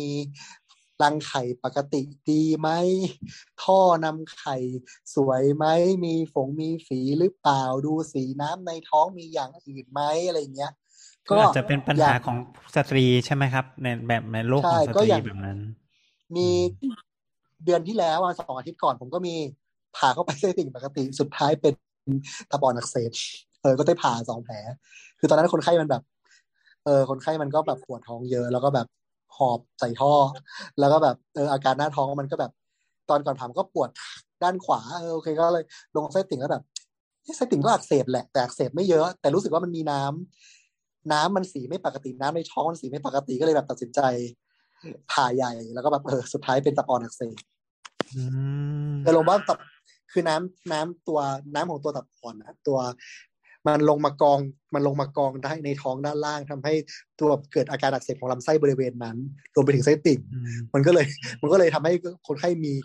มีอาการของไส้ติ่งอักเสบแต่ว่าคนนี้มันมันยากตรงที่ตอนที่คนไข้ปวดอะ คนไข้เริ่มมีอาการ alcohol withdrawal คนไข้เริ่มมีอาการลงแดงงงก็เลยมันก็เลยประเมินอาการปวดท้องยากไปอีก เออ จะมารอเอ็กซเรย์คอมพิวเตอร์ก็ก็เริ่มไตวาย อืมโอใช้เคแบบคืซัอบซ้อนอยู่ทีนี้คือมีความซับซ้อนนั่นเองมาก อย่างส่วนใหญ่ก็คือจะจะจะต้องมีข้อมูลให้ดีก่อนถ้าเกิดอาการไม่ชัดมากก็อาจจะใช้ใช้การเอ็กซเรย์คอมพิวเตอร์มาช่วยอะไรอย่างเงี้ยครับเออให้แบบให้มันชัดเจนอะไรอย่างเงี้ย แสดงว่าอืมเดี๋ยวนี้เดี๋ยวนี้แบบว่าพึ่งพากับเอ็กซเรย์คอมพิวเตอร์พอสมควรอยู่เหมือนกันใช่ไหมครับ เวลา ก็เดี๋ยวนี้มันมันทำเอ็กซเรย์คอมพิวเตอร์มันทำได้เร็วขึ้นนะครับ แล้วก็อืมราคามันไม่ได้แพงเหมือนสมัยก่อนแล้วอะไรเงี้ย ก็คือถ้าถ้าต้องการความชัดเจน ถ้าต้องการความชัดเจนก็การเอ็กซเรย์คอมพิวเตอร์ก็ก็ถือว่าเป็นเครื่องมือที่ช่วย แต่อย่างแดดในส่วนทางปฏิบัติของผมอะผมไม่ได้เอ็กซเรย์คอมพิวเตอร์เพื่อที่จะฟันธงว่าเป็นไส้ติ่งเอาไว้ผ่าแต่ผมจะเอ็กซเรย์คอมพิวเตอร์เพื่ออย่างคนไข้มันปวดขวาล่างอย่างเงี้ย ผมเอ็กซเรย์คอมพิวเตอร์เพื่อที่จะ มั่นใจว่ามันไม่มีโรคอื่นที่ที่น่ากลัวกว่า เช่น มดลูกรังไข่อะไรเงี้ยที่มันไม่ผิดปกติหรือว่า บางทีมะเร็งของตัวลำไส้ใหญ่ด้านขวา มันก็ทำให้มีอาการปวดท้องเหมือนไส้ติ่งได้เหมือนกันอะไรประมาณนี้คือ ผมผมใช้เอ็กซเรย์คอมพิวเตอร์ถ้าประโยชน์ของผมคือ คือผมตัดโรคอื่นออกเออเพื่อที่จะเพื่อที่จะผ่าตัดไส้ติ่งได้อย่างสบายใจมั่นใจประมาณนี้ ครับทีนี้มาถึงคำถามคำถามอะไรนะคำถามร้อยล้านพันล้าน ค่าผ่าเท่าไหร่ครับ อย่างคืออย่างเอกชนอะ ผม ผมไม่รู้เลทนะอย่างบางบางที่แพ็กเกจนั้นถ้าเกิดเป็นไส้ติ่งธรรมดาก็ เอออยู่อย่างที่เอกชนพาร์ทไทม์ที่ผม practice อยู่ก็จะโล เอกชนชั้น ชั้นกลางค่อนล่าง เอกชนล่างยากก็ ราคาเก็บคนไข้ก็ประมาณห้าถึงหกหมื่นเออ DF ของ DF ผมก็อยู่ที่ประมาณหมื่นหนึ่งเออถ้าถ้าเป็นเอกชนนะ แต่ถ้าโรงพยาบาลรัฐให้ทายว่าเท่าไหร่โรงพยาบาลรัฐผมได้แปดร้อยบาท ถ้าเกิดว่าเป็นค่าผ่าไส้ติ่งนะเออ ถ้าเป็นโรงพยาบาลรัฐได้แปดร้อยบาทห่างกันแล้วกี่เท่าอันเนี้ยห่างกัน เออหมื่นหนึ่งกับแปดร้อยแต่สิบกว่าแปเท่าดร้อยบาทต้องผ่านนอกเวลาราชการนะถ้าผ่านในเวลาราชการก็บุฟเฟ่เหมาเหมาๆรวมในเงินเดือน อือืมอหืออันนี้คือก็คือไม่ได้อันนี้คือเงินผ่าเพิ่มธรรมดาเนาะอันนี้คือน่าจะเรทเรททั่ว ๆ ไปผ่าใช่ไหมครับธรรมดาตามครับตามตามโรงพยาบาลโรงพยาบาลเอใช่กคชรับนผ่านธรรมดาธรถ้รมดาจะประถ้ามาณผ่าสองนี้กล้องก็ก็อีกคือส่วนใหญ่ถ้ามันผ่าสองกล้องได้อะมันก็จะเป็นอีกเอกชนอีกคลาสหนึ่งซึ่งอืมคลาสพวกนั้นเนี่ย มันราคามันก็อีกเลเวลหนึ่งอืมอืมอืมเออ ก็ปเข้าใจระมาณว่เท่าไหร่โงพยอะบลบ้นคือประมาณเท่าไหร่พอพอจะบอกพอรู้คไหมร่าวๆครับได้ไหมครับ คือเดี๋ยวนี้มันโปรโมชั่นน่าจะ น่าจะประมาณที่เคยเห็นทำโปรแบบอย่าง BDMS ถ้าที่ผมผ่านตาก็ประมาณประมาณแสนห้านะ ถ้าเป็นหลักถ้าเป็นสองกล้องอืมแสนห้าคือก่อนโควิดหลังโควิดไม่รู้ คือนานหรือยังอืมนานนานแล้ว คือผมไม่ได้ดู ผมไม่ได้อัปเดตราคาเอกชนเท่าไหร่ อันนี้คือสองสองกล้องผ่าไส้ติ่งเนาะใช่ไหมครับ ใช่ใช่ครับโอเคส่วนใหญ่ซึ่งเขาจะซึ่งหมายความว่าจ่ายแสนถ้าคนยิ่งยากก็อาจจะยิ่งแพงขึ้นเนาะหมายถึงว่าถ้าตะกี้บอกใช้เทคนิค แปลกๆอะไรมากมาย พวกนั้นก็อาจจะแพงขึ้นใช่กว่านี้อีคกรับแล้วก็อยู่ที่ภาวะแทรกซ้อนด้วยครับ เช่น อย่างถ้าถ้าสติ่งแตกก็หรือว่าแบบโอแผลโอกาสติดเชื้อเยอะก็อาจจะต้องนอนสังเกตอาการนานกว่าปกติอะไรอย่างเงี้ยอ๋อเออเรื่องเย็บแผลไม่เย็บแผลก็อีกประเด็นหนึ่งเช่น เช่นบางอ่าในสมัยก่อนเขาก็จะบอกว่าเออถ้าไส้ติ่งแตกแล้วโอกาสแผลติดเชื้อมันสูง เพราะฉะนั้นเราจะยังไม่เย็บแผลทันที เพื่อที่จะเพื่อที่จะล้างแผลไปก่อน แล้วก็ เออเพื่อชัวร์ว่าแผลไม่ติดเชื้อก็ค่อยเย็บ แต่ปัจจุบันก็ก็เย็บเย็บบ้างผมก็เย็บไม่ได้ไม่ได้ถ้าไส้ติ่งแตกผมก็ไม่ได้ไม่ได้เปิดแผลทิ้งไว้เย็บที่หลังทุกเคสอะไรอย่างเงี้ยเออ ก็จะพยายามล้างล้างเยอะ ๆ ให้มันลดการลดการปนเปื้อนหน่อยอย่างเช่นเด็กน้อยอย่างเงี้ยนึกออกไหมเออเด็กแบบบางทีเด็กแปดขวบ เนี้ยเด็กหกขวบแปดขวบเนี้ยเออเราเราจะมาฉีดยาชาเด็กเย็บทีหลังมันก็ลำบากอะไรเงี้ยบางทีแบบ เออ เราก็ต้องเลือกที่จะแบบล้างแผลก่อนเย็บให้มันสะอาดนิดนึงเพื่อที่จะเย็บแผลไม่งั้นมันจะลำบาก มันจะลำบากตอนเย็บเพราะว่าเราก็ไม่ได้คือตอนผ่าดมยาสลบผ่าแต่ว่าตอนเย็บแผลมันต้องฉีดยาชาสงสารเด็ก อืมอืมก็หลังๆก็คือมีทั้งมีทั้งเย็บแล้วก็ไม่เย็บครับ ครับ สงสงสัยครับ อ๋อโจเคยผ่า ผ่าไส้ติ่งรอบที่สองไหมครับอ่ามีรายงานมีรายงานว่าคนไข้ผ่าไส้ติ่งสองครั้ง แต่โดยเอาเอาเอาความคือมันเป็นเคสลักษณะของ case report แต่เอาเอาความเห็นผมนะ เออผมในการผ่าตัดไส้ติ่งเนี่ย คนเราปกติเราจะมีหนึ่งไส้ติ่งเนาะ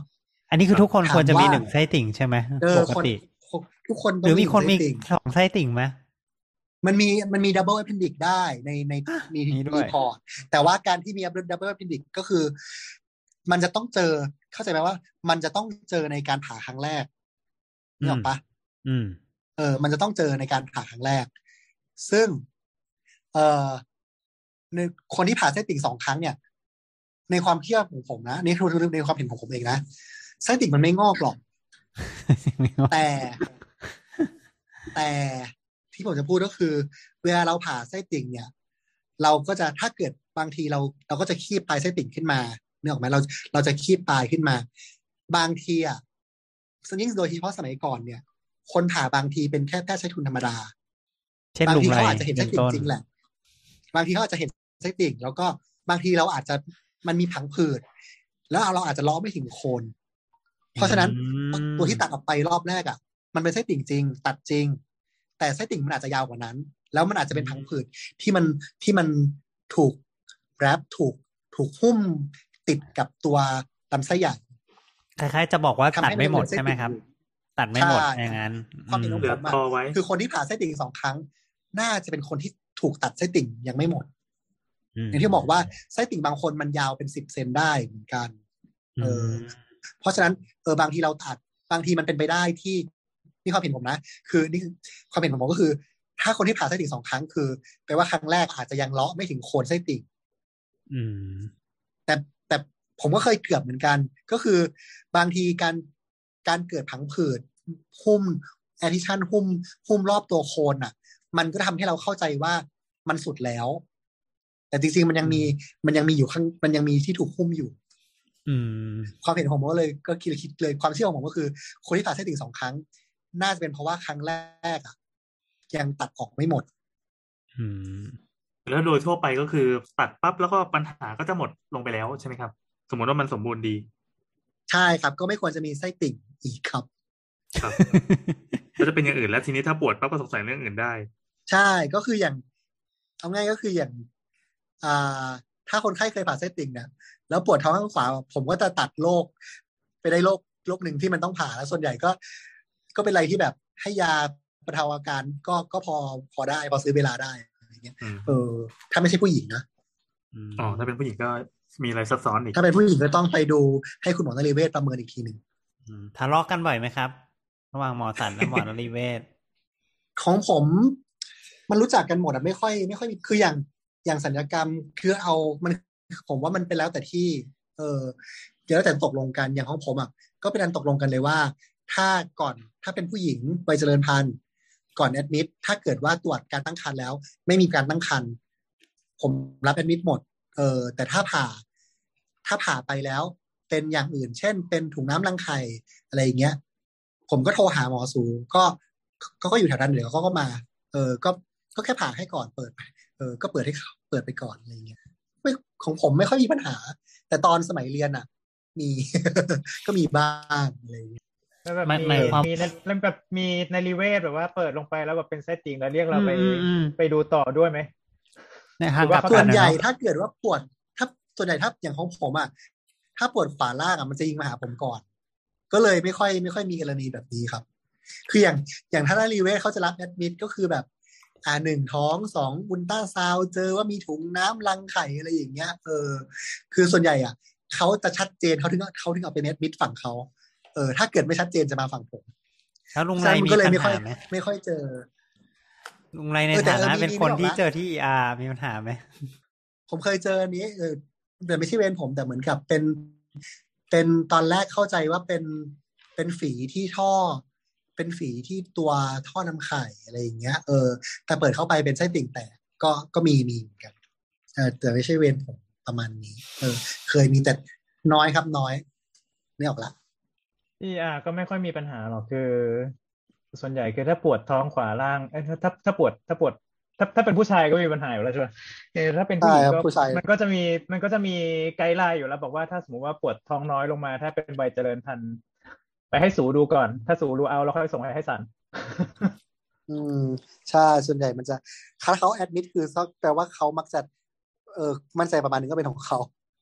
แต่ถ้าของอย่างของผม guideline ผมก็ ถ้าแค่ UPT เนี้ยแอดมิดผมหมดอืมในในทางกลับกันนี่คือหมอหมอสันสามารถผ่าท่อนำไข่ได้ด้วยปะแล้วก็หมอตู่สามารถผ่าไส้ติ่งได้ด้วยปะผมเขาไม่เขาผมมาทำได้ ผมมาทำได้ ก็ หมอสูตร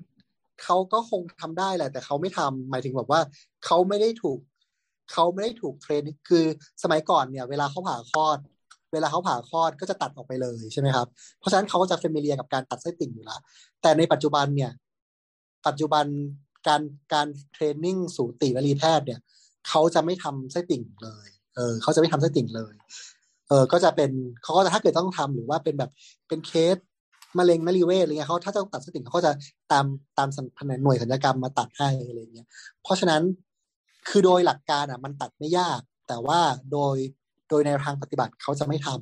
ำส่วนของผมอะที่ผมตัดเพราะว่าอะไรเพราะว่าบางทีตอนที่จบใหม่ๆเจอเวรหมอ หมอสูอาวุโสเงี้ยเออก็คือแบบเราก็เห็นชัดๆว่าแบบ เออท่อนไอตัวตัวซีสมันบิดชัดจ๋าก็เลยแบบ โทรหาหมอสูแบบผมขอตัดให้แล้วกันนะครับ คือคือได้ออกไหมว่าบางทีหมอสูมันนอนบ้าน ไม่ได้นอนในโรงพยาบาลก็เลยแบบกว่ามันจะขับรถมาก็แบบเอาไม่ต้องครับเดี๋ยวผมตัดให้เลย เดี๋ยวผมปิดเองเดี๋ยวพี่เอาไป follow up แล้วกันนะครับเดี๋ยวผมส่งชิ้นนี้ให้อะไรเงี้ยเออเขาก็จะชอบเพราะเขาไม่ต้องมา คือบางเนื้อออกไหมบางทีเรา บางทีเราก็จะรอทำเคสอื่นไงแบบว่าบางทีแบบอืมบางทีแบบเราเซตเราเซตในกระดานคิวทองคิวทอนองกเวลา ใช่มันไม่ใช่หมายถึงนอกเวลาไงมันเป็น คือเราก็ต้องรีบทำให้เสร็จเราจะได้รีบนอนนึกออกปะบางทีแบบเราผ่านเรามีเซตในกระดานแบบแปดเคสเนี้ยเออเราเซตในกระดานแปดเคสใช่ปะเคสที่เจ็ดสมมติสมมติเคสที่เจ็ดเนี้ยมันเปิดเข้าไปแล้วเป็นเป็นถุงน้ำรังไข่ใช่ปะก็แบบว่าฮัลโหลได้ยินได้ยินอยู่ครับได้ยินอยู่โอเคได้ยินอยู่อืมโอเคโอเคเมื่อกี้แบตอ่อนมัน notify แบตอ่อนอ่าก็คืออย่างกับว่าถ้าเกิดว่าพูดว่าอะไรถึงไหนแล้วเป็นบล็อก อ๋อนึกออกแล้วอย่างถ้าผมผมผมผ่านเคสที่เจ็ดผมเปิดเข้าไปเป็นถุงน้ำรังไข่บีบขั้วก็ถ้าเกิดผมรอ มันไม่ใช่ว่าผมจะเดินออกจากเคสแล้วไปทำเคสต่อไปได้เลยอะ ผมก็ต้องรอปิดเคสรอให้หมอคนนั้นมาประเมินว่าจะผ่ายังไงจะผ่าไม่ผ่าอะไรอย่างเงี้ย ซึ่งผมที่ทำรีบเสร็จแล้วผมจะได้ทำเคสต่อไป เออ แต่แบบหลังๆก็คือ น้องสูงเขาก็เขาก็มาเร็วอะเขาก็แบบเออเราก็แบบไม่ซีเรียสอะไรอย่างเงี้ย พอเข้ามาปุ๊บพอแปะมือแล้วก็จะได้ทำเคสต่อไป เออ ไม่งั้นอย่าต้องรีบผ่ารีบนอนครับ เรื่องสำคัญ เรื่องสำคัญครับ เรื่องนอนเรื่องใหญ่อ๋อโจมีเคสอะไรแปลกๆเกี่ยวกับไส้ติ่งไหมครับ ที่อยากจะเล่าให้ฟังเนี่ยยังยังแปลกไม่พออีกเหรอที่เล่าอ้าวเหรอเคยก็เคมียเคยมีอ่าคือผ่าเป็นมะเร็งก็มีนะเออผ่าเข้าไปมะเร็งไส้ติ่งเนี่ยเหรอ ใช่มะเร็งไส้ติ่งก็เจอ เออประหลาด มะเร็งมะเร็งลำไส้ใหญ่ก็เจอ เดี๋ยวนะเออก็คะ แบบมีคำถามค่ะ หมายอะถึงครับว่า เชิญครับ เป็นแบบผ่าเข้าไปแล้วก็เจอว่าเป็นมะเร็งตรงไส้ติ่งเลย หรือว่าเป็นแบบจากที่อื่นแล้วลามมาที่ไส้ติ่ง อ่ามีทั้งสองแบบ เออ ก็ที่เราที่คุณที่เขาเขียนผมนะ ก็เคยเจอทั้งสองแบบครับ ก็คือ อ่าอย่างแรกก็คือตัดไส้ติ่งไป ผลชิ้นเนี้ยออกมาเป็นมะเร็งอะไรอย่างเงี้ย เออก็มี แล้วก็แต่บางบางทีแบบ เปิดเข้าไปแล้วแบบ คือคนนี้เอ็กซเรย์คอมพิวเตอร์เขาอ่านว่าเป็นสงสัยเป็นฝีไส้ติ่งแล้วเขาก็แบบปวดท้องเยอะอะไรเงี้ย ผมก็เลยตัดสินใจผ่าพอผ่าลงไปปุ๊บเอ๊ะฝีมันหน้าตาแปลกๆ คือพอมันเป็นอักเสบพอมันเป็นฝีปุ๊บเนี่ย หน้าตาลำไส้มันจะมันจะหนากว่าปกติอยู่นะแต่อืมทีนี้ผมว่ามันหนากว่าปกติอีกก็เลยแบบ ก็เลยตัดสินใจ ทำคือตอนแรกว่าจะผ่าแค่แค่ฝีไส้ติ่ง แต่ว่าสรุปว่าก็เลยทำทำอะไรให้มีคุณภาพเดี๋ยวแปลไทยแป๊บนึงตัดลำไส้ใหญ่ ตัดต่อลำไส้ใหญ่ออกไป ก็คือสรุปว่าเป็นไส้เป็นมะเร็งลำไส้ใหญ่ จริงอืมๆเออคือดูดูแล้วตัวตัวลำไส้ใหญ่มันหนาแปลกๆคือพอมันเป็นฝีอะมันหนาอยู่ละแต่เคที่นุชสัญชาตญาณบอกว่า ผมควรต้องทำเยอะกว่าปกติ ก็ตัดออกแล้วก็แล้วก็ เออก็เป็นมะเร็งลำไส้ใหญ่จริงหายไหมครับอืมๆ ก็แค่นี้พอเอ่ออาการเปิดสุดท้ายรีเคอร์เรนต์อะเออสุดท้ายก็สุดท้ายเป็นคือตัดออกไปอะ คือผ่าตัดสำเร็จให้คีโมไปแล้ว ปีครึ่งมั้งเออกลับมาเป็นซ้ำแต่เป็นตรงผนังหน้าท้องอะไรอย่างเงี้ยอืมเออือมมีคำถามค่ะนะครับ เชิญครับ ระหว่างไส้ติ่งแตกกับลำไส้แตกนี่อันไหนแย่กว่ากันคะอ่า ไส้ติ่งแตกง่ายกว่าครับเพราะถ้าไส้ติ่งแตก ผมสามารถจบแผลด้วยการลงแผลไส้ติ่งธรรมดาได้ แต่ถ้าลำไส้แตกส่วนอื่น ผมต้องใช้แผลใหญ่ครับ ผมต้องเปิดตั้ง ผมต้องเปิดลองมิดไลน์ผมต้องเปิดเออตั้งแต่เหนือสะดือจนถึงหัวหนาวผมต้องเปิดแผลยาวเพื่อที่จะเพื่อจะเช็คดูว่ามันเกิดจากสาเหตุอะไร ความซับซ้อนของสาเหตุกับ กับการจัดการการล้างท้องมัน มันต้องมีรายละเอียดมากกว่าขั้นตอนมากกว่า แต่ถ้าเป็นไส้ติ่งแตก ส่วนใหญ่ผมสามารถจบได้ด้วยแผลไส้ติ่งครับ แล้วคือคือที่เราถาสงสัยก็คือหมายถึงว่าแบบสมมติไส้ติ่งแตกมันมันมีแบบเหมือน เรียกว่ายังไงของเสียหรือว่าอาหารที่มันย่อยมันเพราะมันเป็นรูแล้วเนอะมันก็คือครับผมอาหารมันก็ทำให้อาจจะติดเชื้อในช่องท้องอะไรอย่างนี้ได้อย่างเงี้ยเออ แล้วก็เลยไม่แน่ใจว่า ระหว่างแบบตรงลำไส้ที่มันแตก เพราะและเพราะมันเตรียมที่จะเป็นของเสียแล้วกับตรงไส้ติ่งเนี่ย มันเลยแบบอันไหนมันแย่กว่ากันอะไรประมาณเนี้ยค่ะอ่าในในมุมของการปนเปื้อนอ่าผมว่าพอๆกันอยู่ที่ความแย่ความแย่มันขึ้นอยู่กับระยะเวลาของการปนเปื้อนครับ ก็คืออมคือถ้าเกิดว่ามันมันแตกใหม่ๆอะส่วนใหญ่มัน มันจะค่อนข้างเอริเตตมันจะค่อนระคายเคืองท้องค่อนข้างเยอะส่วนใหญ่ตอนที่มันถ้าเป็นลำไส้ถ้าเป็นลำไส้อื่น ส่วนอื่นแตกเนี่ย มันจะอืมมันจะระคายเคืองท้องเยอะแล้วคนไข้จะปวดท้องมากคนไข้มักจะมามาเร็ว เออในขณะที่บางทีไส้ติ่งแตกเนื่องจากมันมันรูมันอาจจะไม่ใหญ่ มันก็เลยทำให้แบบบางทีอาการอาจจะไม่ชัดเนี่ยครับ เออ เพราะฉะนั้นเราก็จะแบบเห็นอะไรแปลกๆของการของไส้ติ่งที่แบบหมักหมมมาประมาณหนึ่งอะไรเงี้ยระดับของการ ระดับของการปนเปื้อนมันจะมากกว่า แต่ว่าสิ่งที่สำในในมุมมองของการผ่าตัดนะครับ ความยากง่ายของไม่ว่าจะเป็นไส้ติ่งแตกหรือว่าลำไส้ทะลุเนี่ย สิ่งที่ในมุมของการผ่าตัดที่ต้องจัดการคือเราต้องจัดการกับรูที่มันทะลุรูที่มันแตก ในส่วนของอืมไส้ติ่งเนี่ยเรารู้อยู่แล้วว่าโคนยังไงซะมันก็ต้องจบที่โคน ถ้าเราจัดการโคนได้ มันก็อยู่ที่ใกล้ๆแผลตรงนั้นแหละ ในขณะที่ลำไส้ส่วนอื่นเนี่ย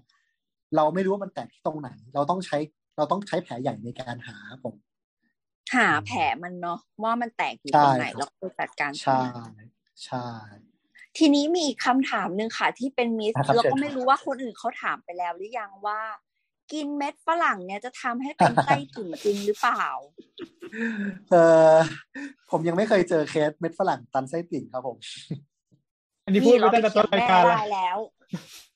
ไม่ยังไม่เคยแให้เรากิน เอาง่ายๆผมก็กินไม่ใช่อะไรทำไมต้องเป็นเม็ดฝรั่งด้วยฮะ งง มันหวานหรไม่อรู้ว่าก็แม่บอกมาเม็ดตั้งอย่าแต่งอื่นไม่ได้หรอแบบนั่งกินเนี่ยนั่งเม็กิดนฝรั่งมันหวานทแล้วก็แบบว่าเม็ดเม็ดมันเขาจะคิดว่าเม็ดมันเล็กไงเขาจะบอกว่าเม็ดมันเล็กมันติดได้แต่ว่าในความเป็นจริงอะถ้าเกิดว่าเรากินผักแล้วมันตัวเม็ดฝรั่งมันก็จะไปปนกับกากอาหารใยอาหารส่วนอื่นอยู่แล้วมันไม่ได้เป็นมัเม็นดก็ฝเป็รั่งนก้อนแบบนั้นได้เนาะจะว่าไปแล้วใช่เพราะเพราะฉะนั้นผมก็เลยคิดไม่อยู่ค่อยผมไม่เชื่อ กับเม็ดฝรั่งอะถ้าเม็ดเม็ดแมงลักไม่น่ากลัวกว่าเหรอเวลาเรากินเออมันไม่ได้เคี้ยวนี่ นั่นแหละ เออเนี่แล้ยวก็นะแบบถ้าคือผคุมณแบบแม่ฟังอยู่นะ คือหนูกิน ผมอะจะเป็นคนที่แอนตี้ทฤษฎีเม็ดฝรั่งเพราะผมเป็นคนที่ชอบกินแกนฝรั่งมาก นี่ไง คนนั้นแหละที่เป็นคนออกกฎเนี้ยจะได้แย่งส่วนอร่อยมันจะได้กิแย่งเรากิน มันจะใช่กลัวเราแย่งกินนั่นเอง เรามีคำถามมันคือจากส่วนที่หมหอวานที่สุดของฝรั่งนะ เรามีคำถามเรามีคำถาม เออเราอยากอะเชิญครับเราอยากรู้ว่าในมุมมองของหมอโจ้เนี่ยครับ หมอผ่าตัดสามารถผ่าไส้ติ่งตัวเองได้หรือเปล่าครับอ่าอันนี้อ่านมาจากดรทฤษฎีเคอะครับ ใช่กันด้วยมันมีโอ้ยเกิดไอ้คนที่ Google มันก็มีไอ้รูปขาวดำแตกๆพลาดๆนั่นน่ะ ซึ่งถามว่าได้ไหม มันอันหนึ่งหนึ่งคือ จะผ่าได้ต้องระงับความรู้สึกได้ก่อน เออ เพราะฉะนั้นเขาจะใช้เขาจะใช้อะไรระงับความรู้สึกหนึ่งก็คือ จะบล็อกหลังเหรอคือ ถ้าในในที่ที่มีคนบล็อกหลังได้ทำไมไม่ให้คนอีกคน มันน่าจะมีคนที่ผ่าได้คนอื่นผ่าได้อะสองคือถ้าเกิดที่ที่ที่เขาเป็น case report ที่มันเป็นแบบเคสในตำนานที่อยู่ในหนังสือ textbook นะ มันก็จะแบบเขาบอกว่าเขาผ่าตัวเองโดยใช้ mirror ใช้กระจก แล้วก็ดึงดึงซึ่ง ผมว่ามันโอกาส contaminate มันสูงอะเออเอาไว้ง่ายก็คือ ผมไม่ผมทำไม่ได้เออตัวผมเองอะผมทำไม่ได้ เออ แล้วก็คนที่ทำก็คงเก่งละมั้ง แต่ว่าปัจจุบันหมอมันก็ไม่ได้หายากขนาดนั้นนะเนาะให้คนอื่นผ่าให้เถอะเผื่อวันหนึ่งไปคือในเข้ามันป่ามีลึกอะไรอย่างมันมีเงี้รียพอร์ตว่าคน มันมีคนรีพอร์ตว่าเคยทำแต่เออในในปีสองพันยี่สองเราก็ไม่รู้ว่าเราจะไปพยายามจะทำอย่างนั้นไปทำไม นี่ไงเอแบบอคุณหมอในสมัยข้โบชแดนราณไปก็คเข้างจะป่าทำได้เลยเฮ้ยลาวก็เยอะครับเดี๋ยวนี้เออมีเกษมล่าแล้วตอนเนี้ยโอ้โอเคหมอโจ้มีอะไรอยากจะฝากคุณผู้ฟังไหมครับเกี่ยวกับเรื่องไส้ติ่งเออไม่เป็นไรครับ เยอะละสำคัญกันใหญ่ครับผมไม่มีราคาโอเคเราเรามีคำถามที่ไม่เกี่ยวกับไส้ติ่งอะอ่าได้ครับได้ได้ถา ทำผไมหมอถาผสันไหชอบดุจังเลยคะอ่าโดนใจ เออผมจมีริงสอๆป่ะถ้าเทียบกับหมออื่นจริงอันนี้ต้องต้องเวลารับโทรศัพท์ อย่างของผมเอ่อเวลา ถ้าเวลาเข้าเคสอะ ผมจะหงุดหงิด มันขึ้นอยู่กับบรรยากาศตอนที่เราผ่าตอนนั้นด้วย เอออย่าง อย่างถ้าเกิดนอกนอกฟิวผ่าตัดอะ ผมไม่ค่อย ไม่ค่อยหงุดหงิดนะ แต่ว่า บางทีความเลเวลของความเครียดมันขึ้นขึ้นลงลงในการผ่าตัด เช่นแบบ บางทีเรา field ที่เราผ่าบางทีมันมัน bleed อยู่เนี่ยเลือดท่วมจอแล้วโทรศัพท์มันก็ดังขึ้นเราก็จะแบบ มีอะไรรีบรายงานมีอะไรอืมอ๋อถ้า refer ก็ส่งมาเลยส่งมาเลยส่งมาเลยอะไรอย่างนี้อะไรประมาณมันทำอย่างอื่นแต่ถ้าอยู่เกิดว่าอะแบไรบอย่างเอองี้ field มันใช่คือนึกออกไหมว่าบางทีเราเรา need attention ใน field เราอะไรอย่างเงี้ยเออออืมอืมถ้าเกิดว่าคือการแต่นึกออกไหมเราอยู่เวลาก็ต้องรับโทรศัพท์ไง เออ เราก็จะแบบความใจเย็นของเราก็จะขึ้นอยู่กับงานตรงหน้า ประมาณนี้ครับผมอืมแต่ถ้าเกิดนอก field นอก field ไม่ค่อยนะ นอก field ก็ก็คุยได้ ก็ก็ก็คิดว่าปกติอยู่ น่าจะ อันอันนี้เป็นข้อสังเกตของเราว่าส่วนใหญ่หมอศัลย์จะแบบชอบพูด แบบตัดสินใจเร็วพูดเร็วทำทุกอย่างเร็ว แล้วก็แบบดูจะแบบคุณทันพันจะแรบกอกเหรอว่าดุเหรอ มันก็ ก็ไม่รู้อะจะมีความรู้สึกว่าแบบ อย่าไปกวนเวลาเขาเลยหรืออะไรเงี้ยหรือว่าสมมติถ้าเราต้องแบบจำเป็นจะต้องคุยกับเขาจริง ๆ ก็จะต้องบอกว่า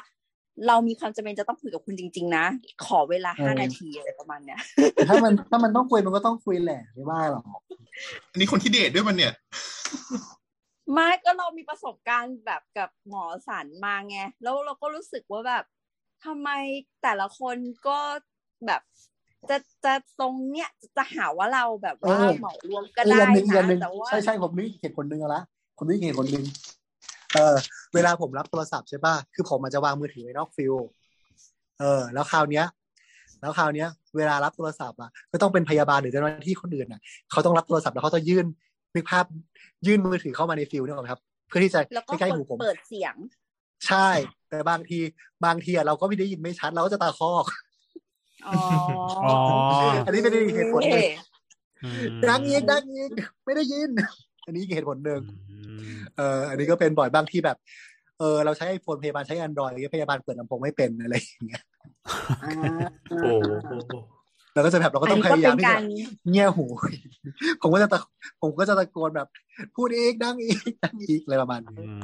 เป็นการแบบทำความเข้าใจแล้วคุณหมอสันนะคะว่าจริง ๆ แล้วคุณหมอสันไม่ได้ดุนี่แต่เราเคยเจอก็ดูอยู่พี่เราเคยเจอพี่สันที่เขาใช้ small talk อะแปะไว้บลูทูธอะแปะไว้ตลอดเวลา เออคือตอนผมจบใหม่ๆ ผมก็ใช้แล้วหลังๆ ก็แบบลำคาญ เออ บางทีแบบ บางทีก็แบบ นั่น ก็เลยไม่ไม่ค่อย ไม่ค่อย ไม่ค่อยคุ้นก็เลยแบบเออให้พยาบาลยื่นต่อไป ประมาณนี้ โอเคครับ ก็ อ่าแล้วก็นี่ก็คือรายการคุณหมอขานะครับ ต้องขอขอบคุณอ่าหมอโจ้นะครับเป็นอย่างมากเลยนะครับ ที่มาแชร์ประสบการณ์เกี่ยวกับทางเรื่องของไส้ติ่งนะครับ ให้เราฟังนะครับ ก็อ่าถ้ามีโอกาสเดี๋ยวครั้งหน้าก็จะเชิญหมอโจ้มาอีกนะครับ ในประสบการณ์ทางด้านสัญญกรรมต่างๆนะครับ ที่เราจะมีอ่าในวาระถัดๆไปนะครับครับยินดีครับ ถ้าว่างนะครับ ถ้าใครสนใจหมอโจ้ก็เชิญไปที่ไหนนะครับ เชิญค้นหาติดต่อหมอโจ้ได้ไหมหรือยังไง หรือติดต่อผ่านรายการระหว่างรายการก็ได้ เอาไปหาโอทเควิตเตอร์โอเคถ้าใครพิมพ์ไปเริ่มนะครับ ทุกคนพิมพ์ว่าหมอโจ้เกิดใครมีอาการไส้ตรงไส้ติ่งอะไรก็สามารถ DM ไปไปเลยที่ชายแดนได้อะไรอย่างนี้ครับไปโรงพยาบาลเถอะครับไปโรงพยาบาลไปโรงพยาบาลใกล้ๆเลยครับ ไม่ต้องมาหาผม โอเคครับ ก็ท่านผู้ฟังนะครับ ถ้าเกิดว่าอยากจะฟังเรานะครับ ก็ค้นหาชื่อคุณหมอขานะครับ ในแอปพอดแคสต์ที่ทุกคนใช้นะครับ ก็แล้วก็ถ้าเกิดใครมีเรื่องไหนที่อยากจะฟังนะครับ เดี๋ยวเราก็จะไปตามล่าหาคุณหมอท่านอื่นที่มีความชำนาญในด้านนั้นๆนะครับ มาให้ทุกคนฟังได้อีกอีกเหมือนกันนะครับ แล้วก็ถ้าเกิดว่าติดต่อกับเราเนอะก็ติดต่อทางถ้าเป็นทวิตเตอร์ก็จะเป็นอ่า doc อ่า doc underscore please นะครับ doc please นะครับ แล้วก็ถ้าเป็น Facebook นะครับ ก็ติดต่อผ่านทางแฟนเพจสามโคก Radio Podcast นะครับ ก็สำหรับวันนี้นะครับ ก็ต้องขอบคุณหมอโจอีกรอบหนึ่งนะครับ แล้วก็อ่าขอลาคุณผู้ฟังไปก่อนนะครับ เจอกันใหม่สัปดาห์หน้านะครับ ขอบคุณครับ บ๊ายบาย สวัสดีครับ สวัสดีครับสวัสดีครับครับ